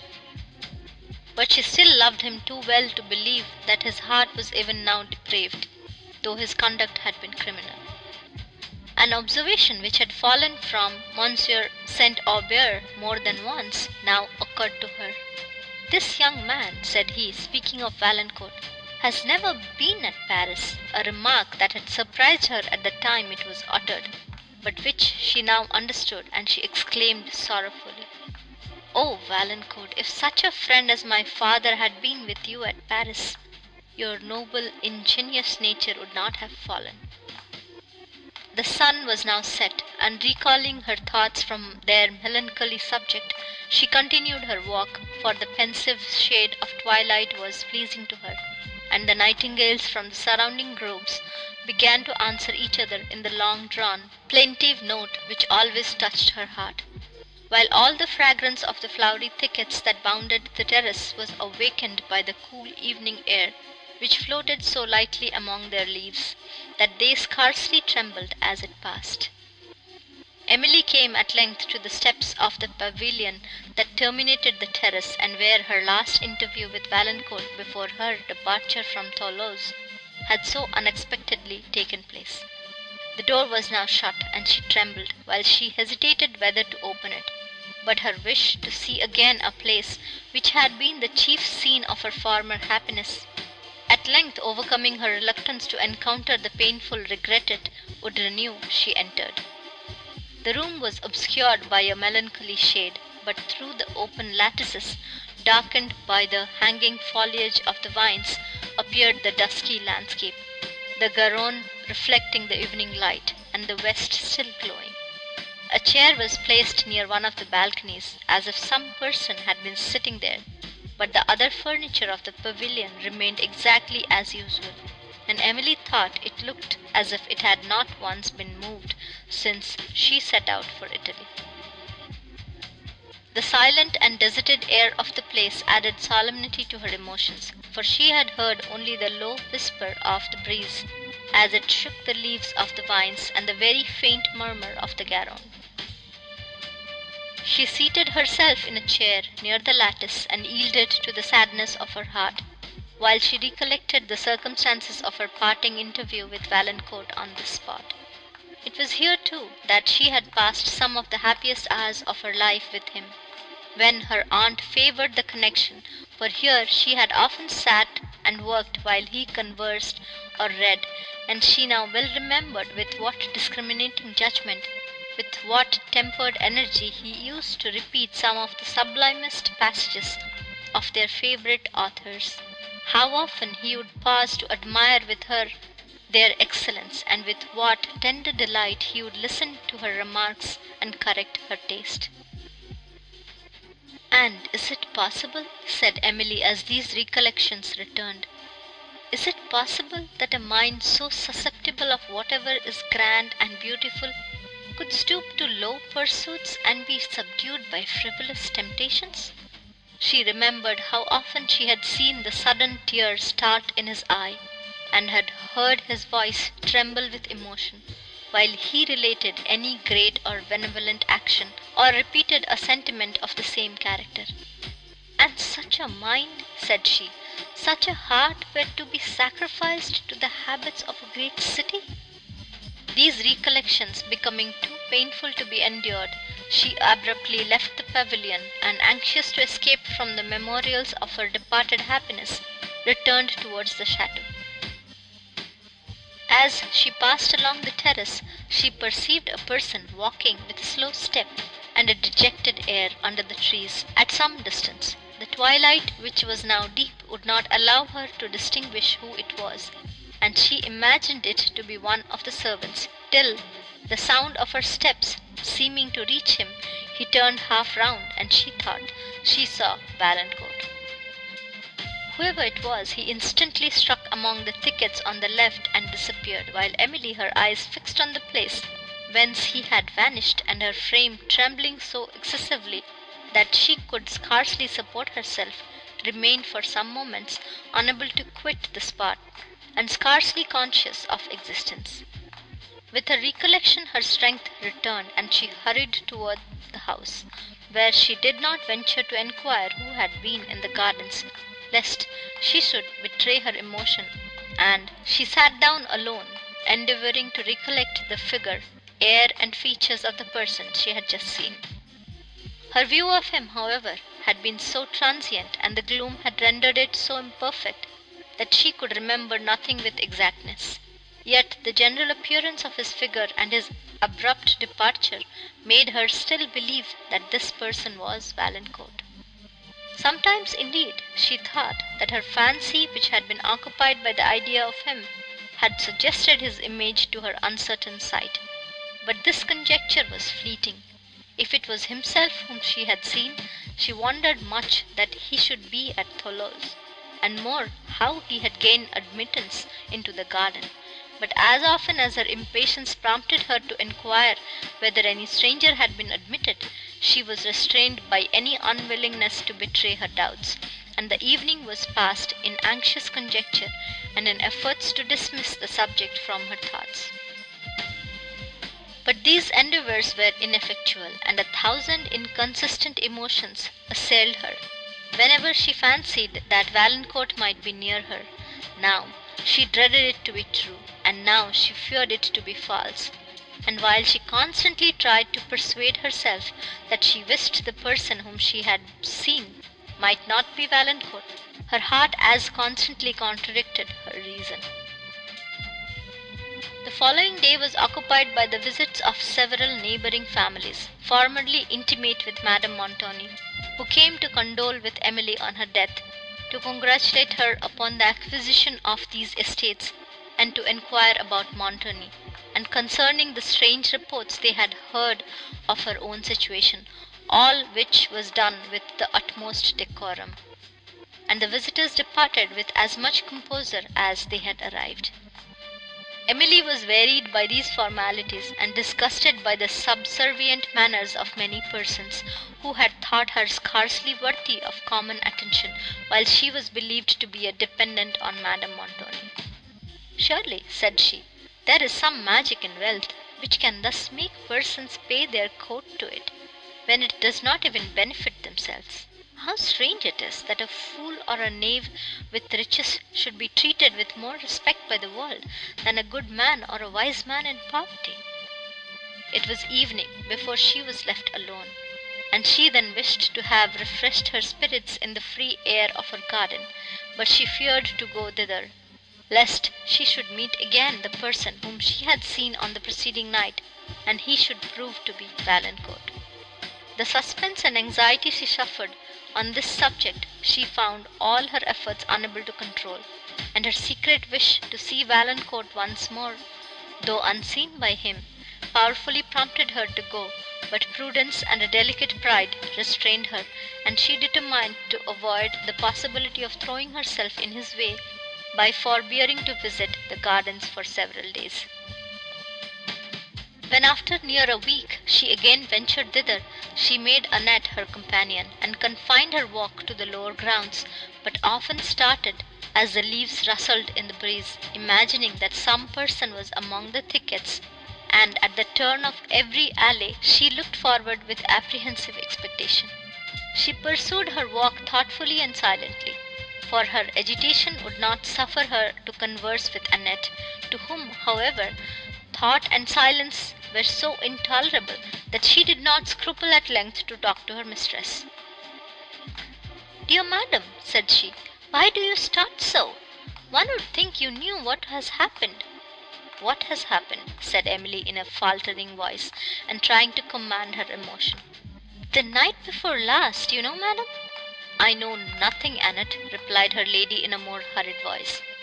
"The night before last, madam, there was a robber in the garden." "A robber?" said Emily in an eager yet doubting tone. "I suppose he was a robber, madam. What else could he be?" "Where did you see him, Annette?" rejoined Emily, looking around her, and turning back towards the chateau. "It was not I that saw him, madam, it was Jean the gardener. It was twelve o'clock at night, and as he was coming across the court to go to the back into the house, what should he see but somebody walking in the avenue that fronts the garden gate. So with that Jean guessed how it was, and he went into the house for his gun." "His gun!" exclaimed Emily. "Yes, madam, his gun. And then he came out into the court to watch him. Presently he sees him come slowly down the avenue, and lean over the garden gate, and look up at the house for a long time. And I warrant he examined it well, and settled what window he should break in at." "But the gun," said Emily, "the gun!" "Yes, madam, all in good time. Presently Jean says the robber opened the gate and was coming into the court, and then he thought proper to ask him his business, so he called out again, and bade him say who he was and what he wanted. But the man would do neither, but turned upon his heel and passed into the garden again. Jean knew then well enough how it was, and so he fired after him." "Fired!" exclaimed Emily. "Yes, madam, fired off his gun. But, Holy Virgin, what makes you look so pale, madam? The man was not killed, I dare say, but if he was, his comrades carried him off. For when Jean went in the morning to look for the body, it was gone, and nothing to be seen but a track of blood on the ground. Jean followed it, that he might find out where the man got into the garden, but it was lost in the grass, and Annette was interrupted, for Emily's spirits died away, and she would have fallen to the ground if the girl had not caught her, and supported her to a bench close to them. When after a long absence her senses returned, Emily desired to be led to her apartment, and though she trembled with anxiety to enquire further on the subject of her alarm, she found herself too ill at present to dare the intelligence which it was possible she might receive of Valancourt. Having dismissed Annette, that she might weep and think at liberty, she endeavoured to recollect the exact air of the person whom she had seen on the terrace, and still her fancy gave her the figure of Valancourt. She had indeed scarcely a doubt that it was he whom she had seen, and at whom the gardener had fired, for the manner of the latter person, as described by Annette, was not that of a robber, nor did it appear probable that a robber would have come alone to break into a house so spacious as this. When Emily thought herself sufficiently recovered to listen to what Jean might have to relate, she sent for him, but he could inform her of no circumstance that might lead to a knowledge of the person who had been shot, or of the consequence of the wound and after severely reprimanding him for having fired with bullets, and ordering diligent enquiry to be made in the neighbourhood for the discovery of the wounded person, she dismissed him, and herself remained in the same state of terrible suspense. All the tenderness she had ever felt for Valancourt was recalled by the sense of his danger, and the more she considered the subject, the more her conviction strengthened that it was he who had visited the gardens, for the purpose of soothing the misery of disappointed affection amidst the scenes of his former happiness. "Dear madam," said Annette when she returned, "I never saw you so affected before. I dare say the man is not killed." Emily shuddered, and lamented bitterly the rashness of the gardener in having fired. "I knew you would be angry enough about that, madam, or I should have told you before, and he knew so too. For says he, Annette, say nothing about this to my lady. She lies on the other side of the house, so did not hear the gun perhaps. But she would be angry with me if she knew, seeing there is blood. But then, says he, how is one to keep the garden clear, if one is afraid to fire at a robber when one sees him? No more of this, said Emily. Pray leave me. Annette obeyed, and Emily returned to the agonizing considerations that had assailed her before, but which she at length endeavored to soothe by a new remark. If the stranger was Valancourt, it was certain he had come alone, and it appeared therefore that he had been able to quit the gardens without assistance, a circumstance which did not seem probable had his wound been dangerous. With this consideration, she endeavoured to support herself during the enquiries that were making by her servants in the neighbourhood. But day after day came, and still closed in uncertainty concerning this affair, and Emily, suffering in silence at length, drooped and sunk under the pressure of her anxiety. She was attacked by a slow fever, and when she yielded to the persuasion of Annette to send for medical advice, the physicians prescribed little beside air, gentle exercise, and amusement. But how was this last to be obtained? She, however, endeavoured to abstract her thoughts from the subject of her anxiety by employing them in promoting that happiness in others which she had lost herself, and when the evening was fine, she usually took an airing, including in her ride the cottages of some of her tenants, on whose condition she made such observations as often enabled her, unasked, to fulfil their wishes. Her indisposition and the business she engaged in relative to this estate had already protracted her stay at Thoulouse beyond the period she had formerly fixed for her departure to La Vallée, and now she was unwilling to leave the only place where it seemed possible that certainty could be obtained on the subject of her distress. But the time was come when her presence was necessary at La Vallée. A letter from the Lady Blanche now informing her that the Count and herself, being then at the chateau of the Baron St. Foix, purposed to visit her at La Vallée on their way home, as soon as they should be informed of her arrival there. Blanche added that they made this visit with the hope of inducing her to return with them to Chateau le Blanc. Emily having replied to the letter of her friend, and said that she should be at La Vallée in a few days, made hasty preparations for the journey and in thus leaving Thoulouse, endeavoured to support herself with a belief that, if any fatal accident had happened to Valancourt, she must in this interval have heard of it. On the evening before her departure, she went to take leave of the terrace and the pavilion. The day had been sultry, but a light shower that fell just before sunset had cooled the air, and given that soft verdure to the woods and pastures which is so refreshing to the eye, while the raindrops, still trembling on the shrubs, glittered in the last yellow gleam that lighted up the scene, and the air was filled with fragrance exhaled by the late shower from herbs and flowers and from the earth itself. But the lovely prospect which Emily beheld from the terrace was no longer viewed by her with delight.